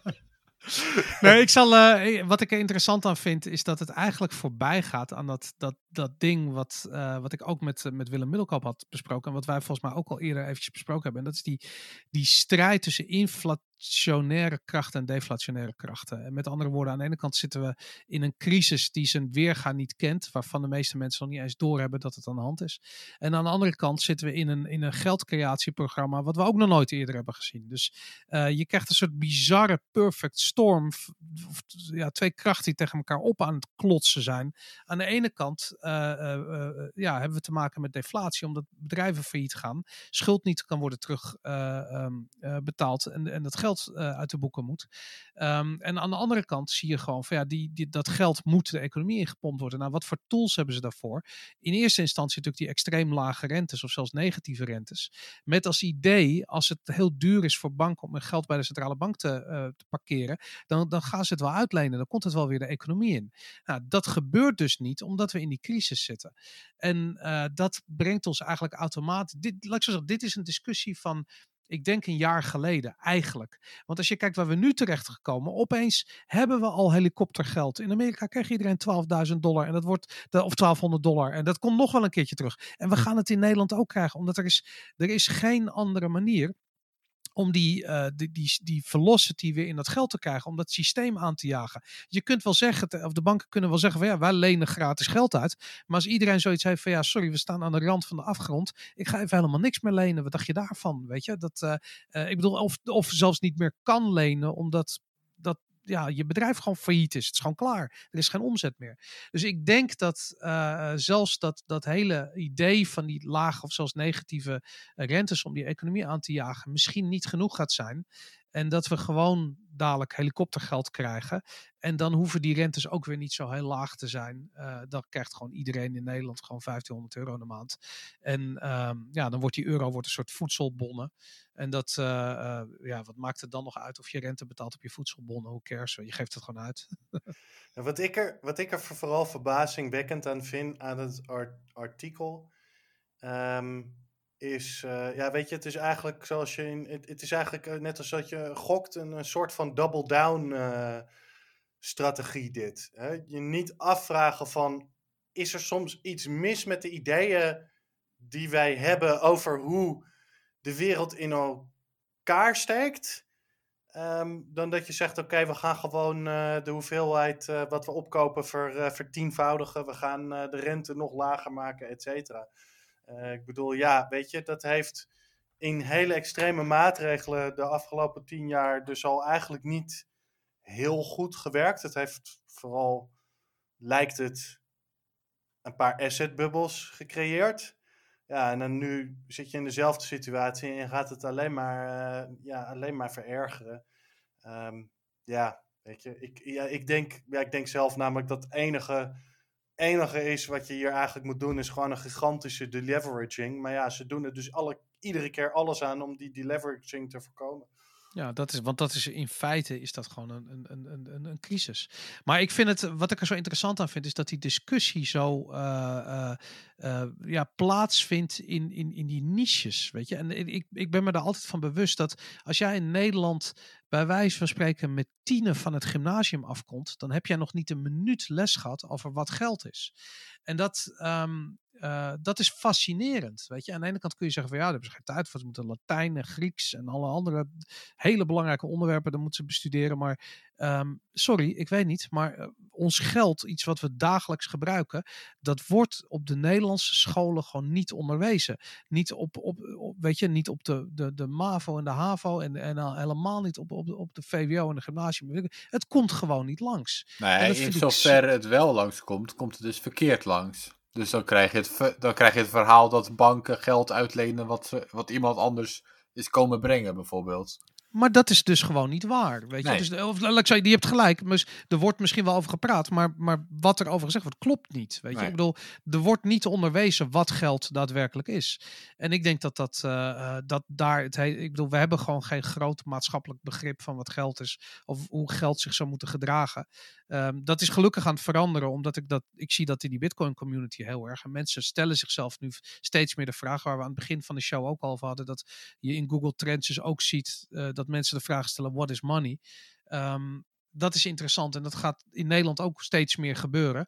Maar ik denk dat we nog wel een goede 15 jaar verwijderd zijn van het feit dat de gemiddelde Nederlander snapt wat er aan de hand is. Dat, uh, dat duurt nog wel eventjes. Stichting Ons Geld heeft de afgelopen jaren wel, uh, weet ik van ze, volgens mij veel geprobeerd. Uh,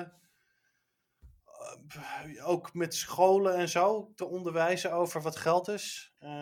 tenminste, dat, dat dacht ik. Of ik heb dat verkeerd geïnterpreteerd en zijn, zijn één keer op een school geweest of zo, maar volgens mij niet.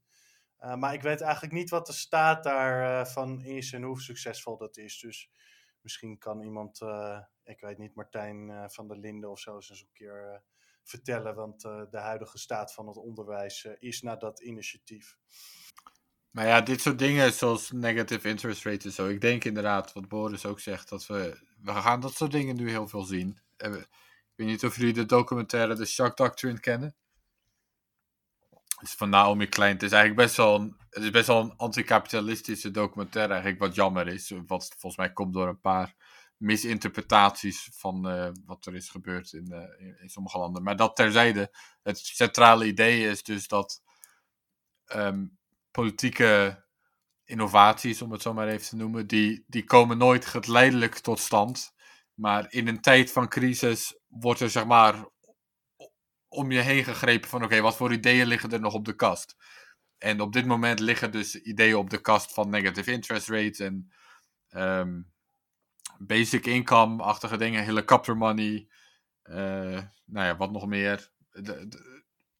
Dat soort dingen liggen op de kast. Dus nu gaan ze soort van in zo'n crisissituatie maar om zich heen grijpen van oké, laten we dat maar proberen. En dan kijken wat er gebeurt. En, en dat, dat zie je nu dus weer. Dus zo'n soort van nieuwe ja, stroom van eigenlijk best wel radicale ideeën die maar een beetje worden geprobeerd of die opeens serieus worden overwogen. Nou goed, dat um, de case for deeply negative interest. MMT, MMT is ook zo'n ding wat op de kast ligt. Het zou best wel eens kunnen dat, uh, dat, dat, dat straks heel erg serieus wordt, uh, wordt genomen. Ik denk dat dat al aan de hand is, ja. Bullish voor bitcoin, bullish voor goud, bullish voor alles wat ze niet kunnen drukken, zou ik zeggen. Ja, absoluut. Um, van de week zag ik een tweet van Money Tricks, een uh, bekende Bitcoin-twitteraar. Die uh, uh, zei dat de centrale bank van Aruba alle geldtransacties naar buiten het land verboden heeft. Um, nou blijkt het iets genuanceerder te liggen, toch? Um, Jan, jij hebt dat uitgezocht. Ja, ik heb, ik heb gelezen wat ze inderdaad. De, zo, zo extreem is het niet, maar het is wel behoorlijk ingrijpend. Ik, om, het gaat vooral om kapitaalrestricties. Dus kijk, bepaalde dingen die je nog wel kan doen als jij 20 kilo tomaten uit Nederland wil kopen, dat, dat kan nog wel. maar je kan bijvoorbeeld niet meer je eigen geld ehm, van een rekening in Aruba naar je eigen rekening in Nederland sturen. Je kan ook bijvoorbeeld je eigen geld niet meer investeren in het buitenland. Als je in Aruba een bedrijf hebt en je hebt aandeelhouders, kun je die geen dividenden meer betalen. Het is wel echt uh, heel erg ab absurd. Het is echt heel absurd. Nou, het is ook begrijpelijk, omdat Aruba natuurlijk als zoveel van die Zuid-Amerikaanse landen een economie hebben die stevig aan de dollar uh, gepakt is. Um, en ja, er komt daar nu gewoon geen toerist meer op dat eiland natuurlijk, sinds corona. Dat betekent dat zij gewoon een ontzettende vraag hebben naar dollars en euro's. Um, ja, die zijn er niet. Dus um, dat betekent dat als zij uh, ja, nog enige uh, uitstel van executie willen hebben voordat het land failliet is, dat ze dus eigenlijk een soort capital controls moeten invoeren. En de volgende stap is dat iedereen verplicht is om zijn euro's en zijn dollars om te wisselen naar de gulden of weet ik veel wat ze daar, wat ze daar hebben als officiële munt.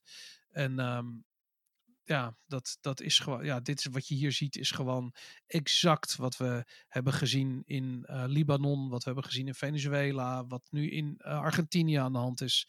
Um, ja, dit is, dit is hoe capital controls eruit zien. En dit is uh, hoe het eruit ziet als een, als een, als een munt um, van een land aan het falen is. Als er zoveel gedrukt is en de schulden niet meer betaald kunnen worden, dan, dan krijg je dit.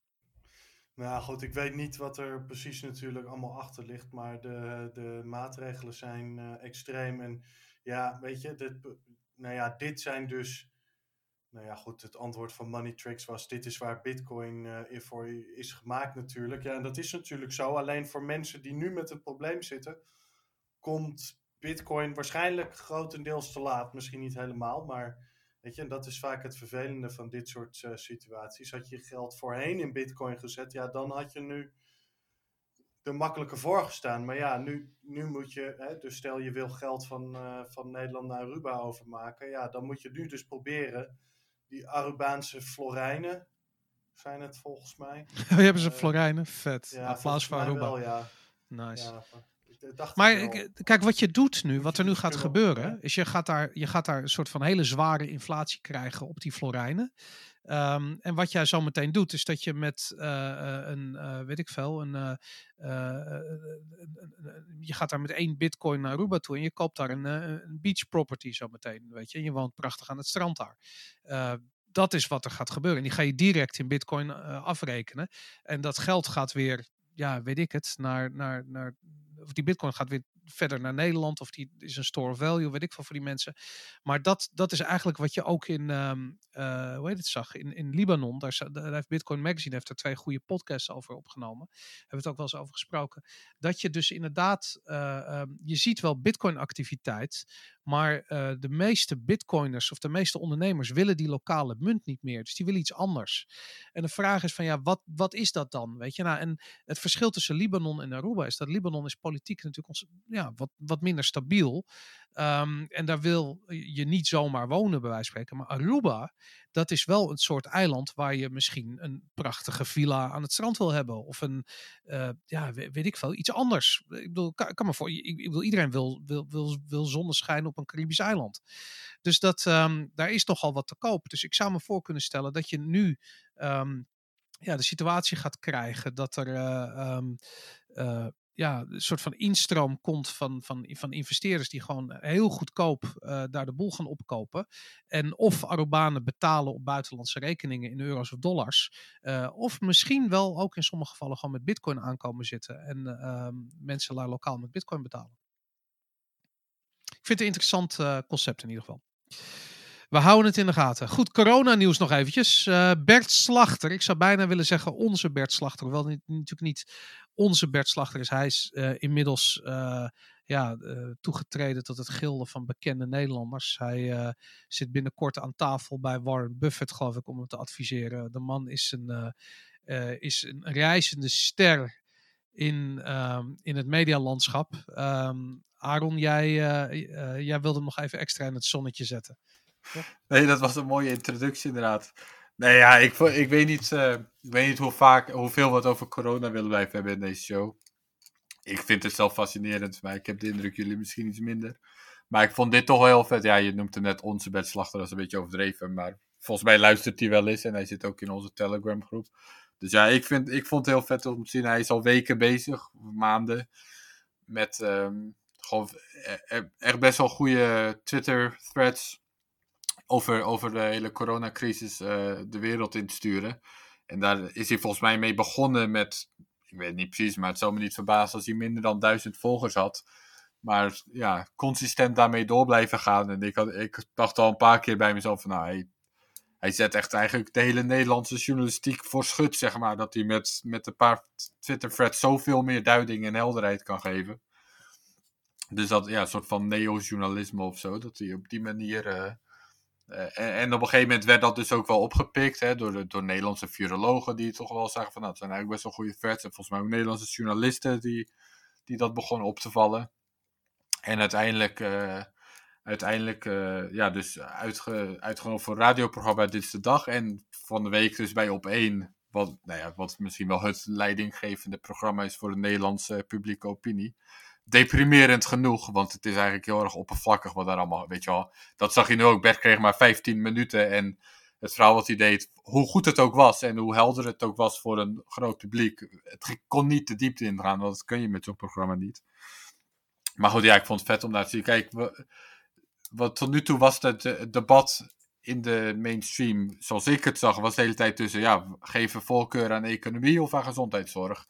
En zijn verhaal, of het containment verhaal, dat is dus eigenlijk, ja, maar je kunt het dus beide hebben. Je kunt ook, het is ook beter voor de economie. Als je eerst even doorpakt en dan de, juist de economie meer, meer vrijgeeft. Dus meer, het is eerder een debat tussen korte termijn of lange termijn. En ik denk dat hij dat ontzettend goed heeft neergezet. En ik wil, het zal niet alleen door Bert komen. Er zijn wel meer mensen die hier natuurlijk al een tijdje voor pleiten. Uh, je hebt een actiegroep Containment Nu en, en, en, enzovoort. Um, maar je ziet nu, sinds, sinds Bert daar was, en nogmaals, het zal, vast, het zal gerust niet alleen door hem komen, maar opeens wordt het opgepikt, dit verhaal, dat dit ook een optie is. Maanden, wekenlang werd het niet eens als optie gepresenteerd. Niet een, ook niet in de speech van Rutte en gewoon nergens. En nu, sinds deze week, opeens, Nieuwsuur heeft het erover, Follow the Money. Nou, dat was dan ook het stuk van Bert natuurlijk. Maar De Groene, hè, De Groene Amsterdammer had er een stuk over. Uh, Gustav Bessens, hè, die ook al natuurlijk al uh, van de Volkskrant, die een, paar weken geleden ook zo'n goed stuk had waar we het over hadden. Maar opeens wordt dit verhaal opgepikt. En ja, ik vind dat toch wel heel vet te zien dat hij zo'n beetje vanuit het niets, als een onbekend iemand op Twitter, dat zo in een paar weken, maanden weet neer te zetten. Dus dat, daar heb ik heel veel respect voor. Dus ik vond dat wel leuk om nog even te melden in, in de show. Nou, ik vind ook wat, wat ik er interessant aan vind, is dat iedereen over het algemeen heel veel kritiek heeft op wat er gebeurt. Uh, weet je, wij ook. Ik bedoel, het RIVM in het begin en Rutte en, en ik bedoel, aan de ene kant slapheid, aan de andere kant modellen die niet kloppen en weet ik veel. Maar hij eigenlijk veel meer op de tip zit van nou, laten we even kijken wat we wel weten en wat we wel kunnen doen. Dat is ook wat jij zei, Aaron, dat je, dat je ook met, uh, in het geval van onzekerheid, dat het mogelijk is om statistisch gezien goede beslissingen te nemen. Ja, dat um, is een beetje dat verhaal inderdaad. Ja, inderdaad. Maar, maar, maar Mijn, mijn probleem is, als ik het probeer uit te leggen, dan schiet ik in 20 seconden al in een of andere fuck de RIVM-brand. en, en Bert, die blijft gewoon super rustig en kalm en helder. En, uh, dus dat vind ik wel knap. Ja. Nou, dat, dat vind ik ook uh, uh, grappig. Ik, bedoel, ik hoor ze regelmatig ook bij de Satoshi Radio podcast. En um, het maakt eigenlijk niet uit wat voor uh, onderwerp je bespreekt, maar ze zijn altijd de redelijkheid zelf. En ze zijn voornamelijk heel genuanceerd. En daarin. Uh, ja, met uh, ze bedoel je dus ook zijn broer. Peter. Ja, hij doet het met zijn broer ja, Peter inderdaad altijd. Ja, hij is een, hij is een genuanceerde guy. En ja, misschien moet je in tijden van extreme onzin ook wel wat nuance in huis hebben. Wat ik niet heb. Dus ik schreeuw gewoon lekker mee met de massa. Ik vind het dat fijn. Dus, maar ik waardeer dat hij dat, dat zo goed doet inderdaad. Super cool. Um, ik heb wel twee vragen voor ze. Ja, wat dan? Nou, want ik had het uh, stuk gelezen wat ze gisteren geschreven hebben. Of eergisteren? Was het gisteren? Ja, op Follow the Money.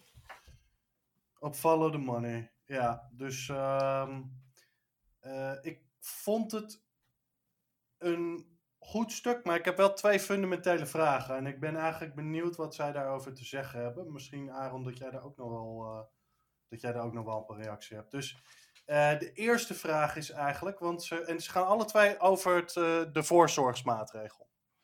Die, uh, de zogeheten precautionary principle, want die halen ze iedere keer aan.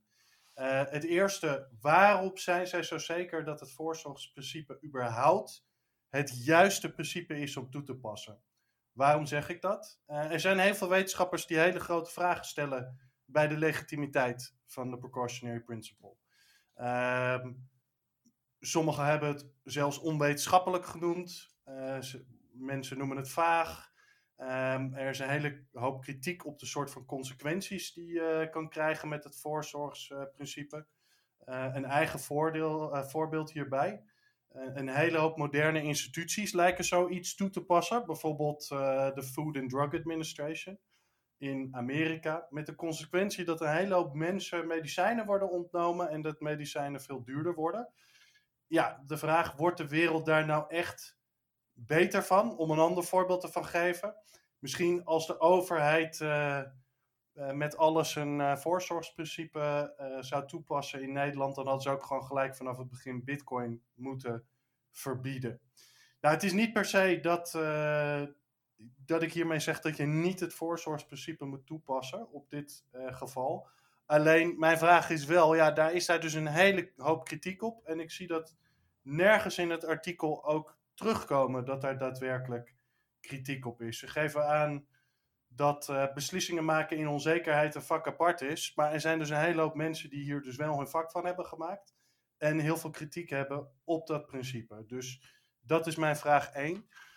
En mijn tweede vraag zou eigenlijk zijn: um, zou dat voorzorgsprincipe juist niet zeggen dat we helemaal geen restricties moeten opleggen?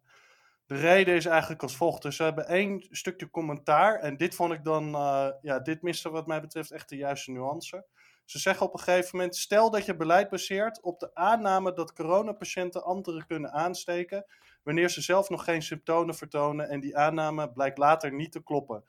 Dan is dat hooguit vervelend je nam meer maatregelen dan achteraf nodig blijkt. Nou, daarmee onderschat je volgens mij echt de consequenties van de maatregelen.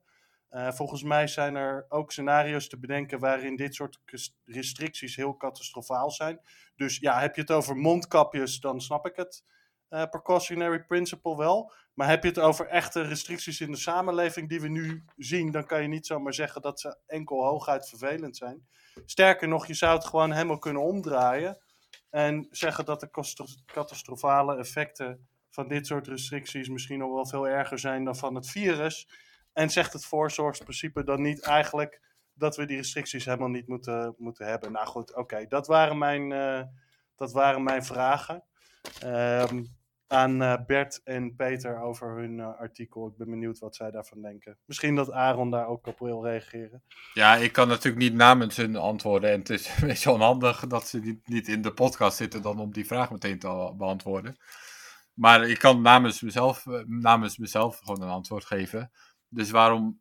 Of, ik, het kwam een beetje op mezelf over als dezelfde vraag trouwens hoor. Dus waarom de precautionary principle in dit, in dit ehm, geval? Nou ja, dus volgens mij, ik zou zeggen, het antwoord is. eh, omdat als je kijkt. eh, dan ga ik terug naar hoe ik denk als een pokeraar, zeg maar, aan de ranges van mogelijkheden. Als een van de mogelijkheden is catastrofe. In het ergste geval misschien totale uitroeiing van de mensheid. Hè, als het virus nog erger had blijken te zijn. Eh, ook al is dat niet waarschijnlijk, is dat dus wel een mogelijkheid. Dus dan moet je dat meewegen in, oké, wat zijn de mogelijke uitkomsten hiervan? En als, ook al is de, het risico van catastrofe klein, dan weegt de, de gevolgen van catastrofe wegen zo zwaar dat je er maar beter rekening mee kunt houden. De vergelijking die jij geeft van medicijnen, dat gaat heel erg op voor een individu. Dus Ik vind trouwens in dat geval voor dat individu nog steeds een goede keuze. Maar in dit geval zou je dus als de hele samenleving zou je sy- systemic risk ervaren. Omdat hè, de hele samenleving zou uiteenvallen als het virus heel heftig blijkt te zijn. Terwijl als je een paar weken het zeker voor het onzekere neemt, dan dat, dat gebeurt dan gerust niet. Dat kun je gerust aan. Dus, dus, en dan op het andere, je andere vraag die een beetje daarop lijkt, is ja oké, je kunt dus ook over hebben welke restricties je dan inderdaad moet invoeren. Welke restricties vallen binnen de redelijkheid van de precautionary eh, principles, eh, principle.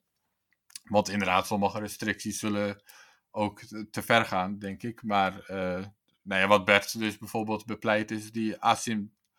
Hoe zeg ik dat? Asym, asymmetrische oplossingen. Dus, en voor mij, dat heb ik trouwens ook een paar afleveringen ge- geleden gezegd. Toen ik het over Bert had, de, eerste keer. Dus je kunt juist in heel vroeg geval, kun- in heel vroeg stadium kun je inderdaad alvast zeggen... Nou jongens, laten we even mondkapjes dragen voor het geval dat. Als het niet nodig blijkt te zijn, dan hebben we een paar weken voor niks een mondkapje gedragen. En dat zeiden zij ook in dit artikel zeker. Dus jouw punt zal vastkloppen. Er zullen ook ehm, maatregelen nemen die je te vroeg kunt nemen, die ook weer in zichzelf veel te harde consequenties hebben. Maar als je dus in ieder geval bij die asymmetrische maatregelen blijft, dan kan niet zoveel kwaad. Dus een ander voorbeeld is, ik vond het heel vreemd dat het RIVM zo lang bleef zeggen, letterlijk op hun website, van handen schudden is prima. Waarom, zet je, waarom zeg je niet gewoon laten we met z'n allen even geen handen schudden? Dat heeft nul economische consequenties. En dat kun je altijd makkelijk terugdraaien. Dan hebben we hooguit even awkward met ellebogen tegen elkaar staan tikken of zo. Maar dat heeft helemaal geen negatieve gevolgen. Dus, dus dat, dat is een beetje het punt, denk ik. Ja, die asymmetrische situaties die zijn voor mij eh, heel, heel duidelijk. Eh, ik denk dat het eh, punt waar een beetje ik op doel is eigenlijk het volgende. De, eh, de hele wereld bestaat uit risico's en onzekerheden. Alles, alles wat je doet is, is risico en onzekerheid. Ze hebben het op een gegeven moment eh, dat eh, normaal beslissingen worden genomen door eerst alle data verzamelen en dan te beslissen. Ja, dat vind ik een, een beetje vreemde karikatuur van hoe de, de wereld daadwerkelijk is. Ook al denken mensen daar misschien eh, zo, zo inderdaad over. Want je zit namelijk altijd in onzekerheid en risico's. Dus je zou bijvoorbeeld de volgende vraag kunnen stellen. Kijk, ehm, als een asteroïde op aarde inslaat, dat is ook catastrofaal. En misschien is die kans eigenlijk wel groter, tenminste, als ik kijk naar virussen in het verleden. eh, dan, gaan daar, ja, dan gaan daar inderdaad, kunnen daar veel, heel veel mensen aan doodgaan.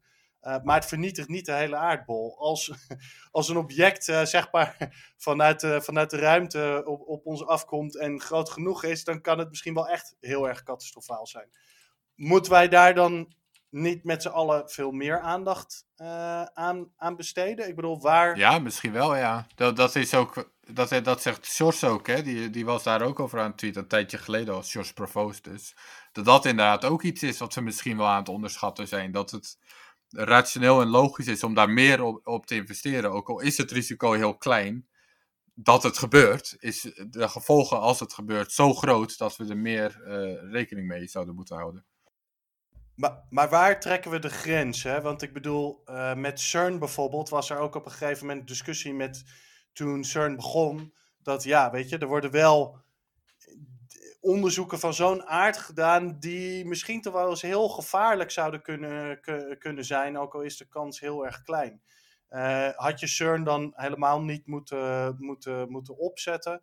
Um, hoe ga je hiermee om met het klimaat? Ik bedoel, zelfs als je heel erg sceptisch bent over het klimaat, moet je toch denk ik wel erkennen dat er in ieder geval piepkleine kans is dat misschien de rest van de wereld toch wel enigszins gelijk heeft. En dat we inderdaad aan de vooravond van een catastrofe staan in het klimaat. En ook al maar denk je dat die kans heel klein is, dan moet je eigenlijk, dus vanuit de voorzorgsmaatregel, maar concluderen dat we eigenlijk alles op alles moeten zetten om het klimaat uh, te, te redden. En ja, weet je, ja, maar dan... Maar, ja, dat, okay, maar, dan, vind, je dat, vind okay. je dat niet dan?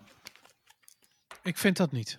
Nee, ik vind dat ook niet per se. Nee omdat je krijgt een Nee. cultuur van angst. En, dat, Ja. eh, eh, en ik heb daar gewoon... Maar ja, dat ik- heeft ik- er niks ik met je- angst te maken, Boris. Ja, jawel. Omdat je namelijk, als je altijd bang bent voor de worst uitkomt, of iemand daar rekening mee houdt, dan op voor je het weet zit dat gewoon in je cultuur. En dat, ehm, eh, ehm, ja, het maakt gewoon geen sens om je leven daarnaar in te richten. Kijk, angst is een weten- emotie, Boris. Dit heeft er niks met emotie te maken. Het is een rationele afweging om, de- om daar rekening mee te houden. ik vind het helemaal niet zo rationeel. Juist omdat de, de, de worst outcome, de dood, dat ze, als je rationeel bent, dat, dat is een gegeven. We gaan allemaal dood. Waarom zou je daar zorgen over maken? Weet je, dus waarom daar naar handelen? Waarom je zorgen maken over een virus? Oké, dat je misschien Nou ja, Eh, draag eh, je een eh, riem, een gordel in de auto. Maar laat ik zo zeggen, ik vind dat, eh, dat vind ik een goede, goed voorbeeld van een asymmetrische eh, eh, maatregel die je kunt nemen. En ik, ben daar ook, ik heb daar ook niet zoveel problemen mee.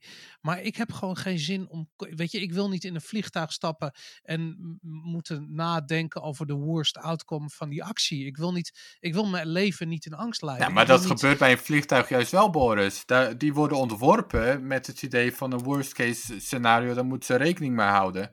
Dus in een vliegtuig is het juist zo dat er moet echt drie of vier dingen tegelijk falen. En dan kan, dan kan het vliegtuig pas neerstorten. Zo zijn ze ontworpen. Dus juist vliegtuigengineers, die werken volgens dit principe. Die werken volgens de precautionary principle. Alles Ja, moet dit- super, super, super zeker zijn bij een vliegtuig. Anders stapt er niemand in. Ja, maar dat is wat anders dan je maatschappij ernaar inrichten. En dat is, dat is een beetje waar ik nu, eh, wat ik de hele tijd zie. Ik zie de, de mensen die eh, bij wijze van spreken zijn voor meer containment en binnenblijven en steden fuck home. En dat, daarvan heb ik het idee van ja, dat komt eerder voort uit een soort angst voor corona. Terwijl ik vind, de, nog altijd hebben we nagenoeg geen data over corona. Gewoon heel veel te weinig. We hebben heel veel horrorverhalen. Nog steeds elke dag die fucking eh, st- statistieken van het, van, van, van het RIVM over hoeveel mensen er dood zijn gegaan. Ik bedoel, als jij elke dag te horen krijgt hoeveel mensen er aan longkanker doodgaan, dan ben je doodsbang voor longkanker. En dan gaan we daar allemaal eh, eh, asymmetrische maatregelen nemen, weet je. En Nou, doodsbang weet. Maar het is toch rationeel om niet te roken? Nee, dat denk ik niet. Ik bedoel, dat, dat is voor iedereen persoonlijk. Dat is gewoon het hele probleem. Iedereen leeft in een andere Ja, context. Ja, daar ben ik ook voor. Maar, zo, Dus maar, in- maar op het moment dat dingen, een, dat is juist het probleem met zoiets als klimaat en het probleem met zoiets als corona, dat jouw handelen heeft ook invloed op andere mensen. Dus roken inderdaad, dat heeft invloed op jezelf. Je doet maar, hoewel binnen roken of dat, dat soort plekken, dat is dus ook verboden. Nee, maar landen. het argument is ook dat het kosten is voor de ziel. Ik bedoel, als jij rookt en je, je ligt eh, eh, eh, met longkanker of hart- en vaatziekte in het ziekenhuis, dan, dan, dan, ja, dan, dan berokken je de maatschappij schade. Ik bedoel, als je die lijn ja, maar je doortrekt... betaalt ook accijns voor, die, voor dat soort redenen. Dus ik denk dat je daar wel uit kan komen middels accijns en zo. Ja, nou ja, goed. Weet je, ik bedoel, kijk naar de schade van ongezonde voeding. Heel Nederland die vreet fastfood en drinkt eh, Coca-Cola. En dat is de- weet je wat dat kost, die ellende. Maar ik bedoel maar om te zeggen van, eh, sla die weg in van angst. En je, eh, ja, weet je, je kunt het onder, het, onder de vlag van, van rationaliteit zeggen van ja, maar dit is logisch dat je geen cola drinkt en dat we het moeten verbieden. Maar het probleem is, als mens moet je vrij zijn. Dat is gewoon, dat is zo inherent aan mens zijn. Ja, maar Boris, um, iemand die een vliegtuig ontwerpt, die heeft toch geen angst? Het is toch niet alsof je uit angst heel veilig een vliegtuig aan het ontwerpen is? zij- is. Dat is gewoon heel rustig iemand en die is gewoon rationeel aan het denken van nou, we willen niet dat dat vliegtuig neerstort, dus zo ontwerpen we hem. Ja, maar ik heb het over de. eh, eh, ik heb dus het gevoel dat dus de, de mensen die dus heel erg van de ste- steden fuck at home zijn, dat die persoonlijk bang zijn voor, eh, eh, voor corona. En dat is oké, dan zeg ik van blijf thuis. Dat moet iedereen zijn recht zijn. Maar op het moment dat het, dat het een soort van beleid wordt en een soort cultuur wordt van, van angst, ja, dan heb je ook angst, eh, impulsen nodig om mensen dat gedrag te laten vertonen. En dat is exact wat we zien. Weet je, ik bedoel, als je het Vondelpark inloopt, staat er een gigantisch bord met weet ik veel, blijf thuis of blijf weg. Of weet ik, wat is fuck is dat? Weet je, ik bedoel, dat, dat, ik, ik, ik, laat ik zo zeggen, het gaat gewoon in tegen me. Eh, tegen mijn gevoel van, van vrijheid. Weet je, ik wil dat zelf kunnen bepalen. En eh, ik wil niet dat eh, de overheid daar ook maar een millimeter iets over te zeggen heeft. Dat gaat nu al veel te ver in mijn ogen. Ja, ik denk dat je dan te maken krijgt met een tragedy of the commons-achtig probleem. Ook in dit geval. Dus het paradoxale is, denk ik, dat als we nou met z'n allen dit virus even te lijf gaan, goed, volgens de containmentstrategie, dan zijn we daarna juist met z'n allen veel vrijer en ook de economie, met de economie gaat het dan beter. Dus daarom voelt het zo paradoxaal dat je even moet, even moet ingrijpen om daarna juist meer vrij te zijn. De- Dat, dat maar dat hebben we toch gedaan. We, we hebben twee maanden lang is deze eh, eh, stay-at-home cultuur nu bezig. En je merkt nu van, het is nu Ja, ook bijna niet houdbaar meer. hè. Mensen gaan gewoon nu naar buiten. Ja, maar dat komt dus, Dus we- onder andere omdat we er te laat mee zijn begonnen. Dus als je er eerder mee begon, dan was je er ook veel eerder vanaf. Zoals in Taiwan of weet je wel, in Nieuw-Zeeland zijn ze er nu ook zo'n beetje vanaf. En, en in- in Nederland hebben we het veel te lang zijn gang laten gaan. En dan duurt het ook weer veel langer om er vanaf te komen. Of je moet zeggen, nou fuck it, we, we- iedereen krijgt het virus. Dat kan ook. Maar, ja, Maar dat is- zeiden ze letterlijk in het begin, herd immunity. Dat was dat argument. Ja, oké. Nee, dat- maar voor duidelijkheid, er zijn zeg maar drie stromingen. Hè? Dus je hebt e- stroming 1 is containment, wat bijvoorbeeld Bert dus bepleit. En wat mij ook het best lijkt, ook voor de economie. En, en dan zorgen dus dat het virus zoveel mogelijk wordt teruggedrongen. En hoe eerder je daarmee begint, hoe beter. Nou, tweede stroming is herd immunity. En dan richt je je erop dat iedereen ziek wordt, maar niet iedereen tegelijk. En dan richt je je dus eigenlijk primair op de capaciteit van de intensive cares. Dus dan zeg je, oké, nu mogen dat en dat mag open, de scholen mogen even open, en dan gaan we kijken hoe dat gaat. En het doel is dat de intensive cares niet overstromen, maar uiteindelijk wordt iedereen ziek. En stroming 3 is eigenlijk, fuck it, we laten gewoon alles op zijn beloop. En eh, als de intensive cares overstromen is het ook oké. en, we- we- en dan zijn we er straks ook weer vanaf. Dan, dan heb je ook die herd immunity, maar zonder dat dat gestructureerd gebeurt. Dus dat zijn zeg maar Ja. de drie stromingen. Maar het, het probleem is omdat we die data niet hebben. Kijk, het lijkt er nu op dat de landen waarin ze fuck it zeggen, ehm, niet een heel andere uitkomst hebben dan de landen waarin ze zeggen van oké, stay the fuck at home. Ah, die landen Dus- zijn er niet echt, hè? Ja, nou ja, goed, dat, de- omdat we die da- we weten niet wat er precies in Zweden, welk percentage van de bevolking er thuis is gebleven, bijvoorbeeld. Weet je, ik bedoel, we weten Nee, dat maar, allemaal. maar bijvoorbeeld het advies wat ze daar aan Zweden geven, dat is ongeveer één op één hetzelfde als wat in Nederland het advies is en deels ook wet. Dus het enige verschil, zeg maar, dat ze daar niet in de wet hebben gezet. Wat ik overigens een veel betere manier vind, hoor. Ik, vind, ik heb veel liever dat je mensen op hun op, op vrijwillige basis dat soort dingen doen.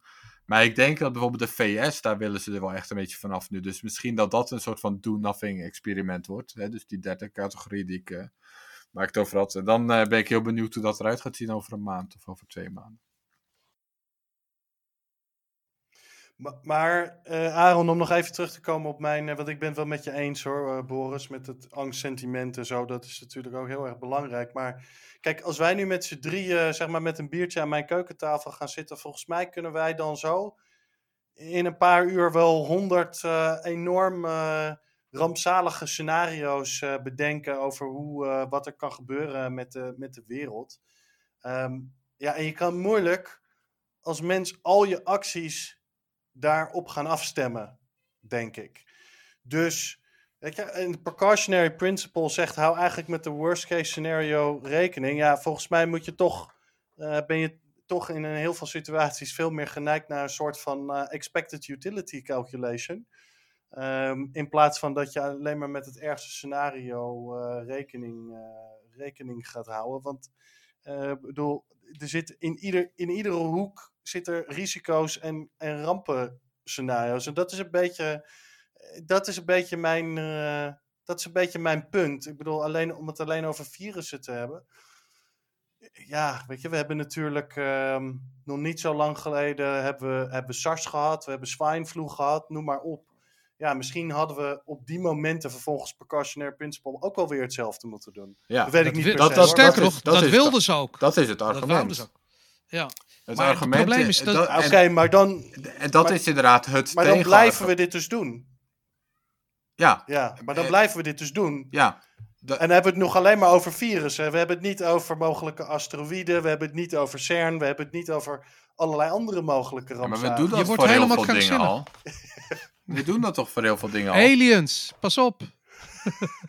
Ja, aliens. Ja, aliens is nog een andere, weet je. Ik heb, ik heb zoiets van, nou, ik, ik ben eigenlijk... Laat ik het zo zeggen. Ik, ik heb meer overtuiging dat er eh, aliens ergens zijn die ons kwaad willen... dan dat dit virus ons eh, helemaal de nek eh om Misschien gaat, hebben eh, ze wel een virus bij zich. Misschien hebben ze Dus- gewoon, zijn- is er ja, eentje het- verkouden en dat is fataal voor ons. Dus misschien weet moeten we daarop wel gaan trainen. Maar goed, dat, dus dat, ja, dat maakt mij... Het tegenargument is inderdaad dat als je de precautionary principle wil handhaven met dit soort dingen, dan hadden we dat bij SARS ook moeten doen en bij MERS en bij ebola. Dus hadden we toen bijvoorbeeld ook heel vroeg reisbeperkingen moeten opleggen.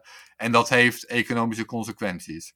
En als we dat toen hadden gedaan, dan hadden we dat voor niks gedaan.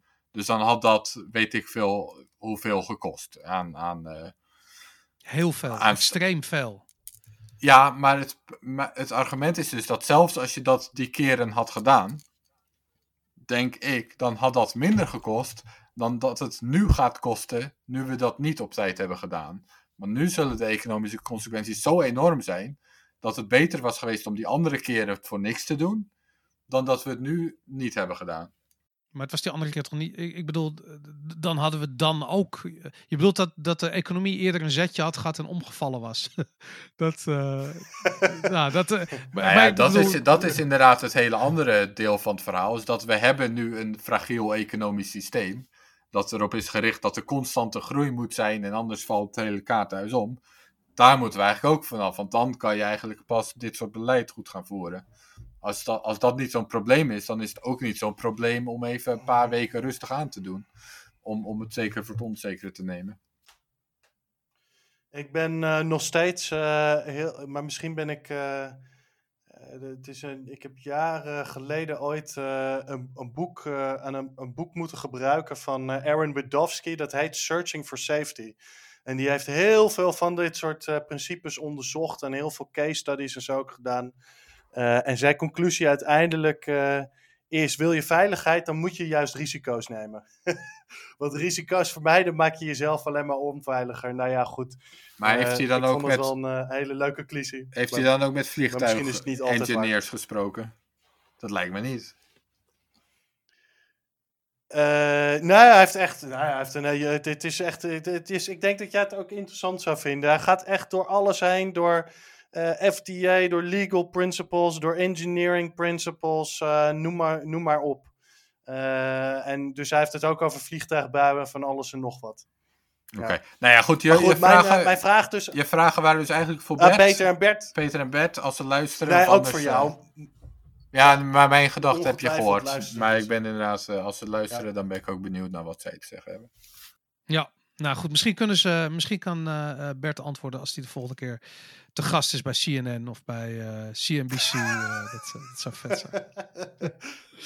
Cool jongens, dank jullie wel. Dit was de 38ste maar liefst de Bitcoin Show. We zijn bij jullie terug. Vergeet het niet tijdens de halving. En dat gaat ergens plaatsvinden tussen maandagavond en dinsdagmiddag. Blok 630.000 om precies te zijn. Zo'n En, beetje eh, die orde van grootte. Inderdaad, ja. En eh, nou goed, anyways. eh, we zien jullie later. Strong hand, everybody!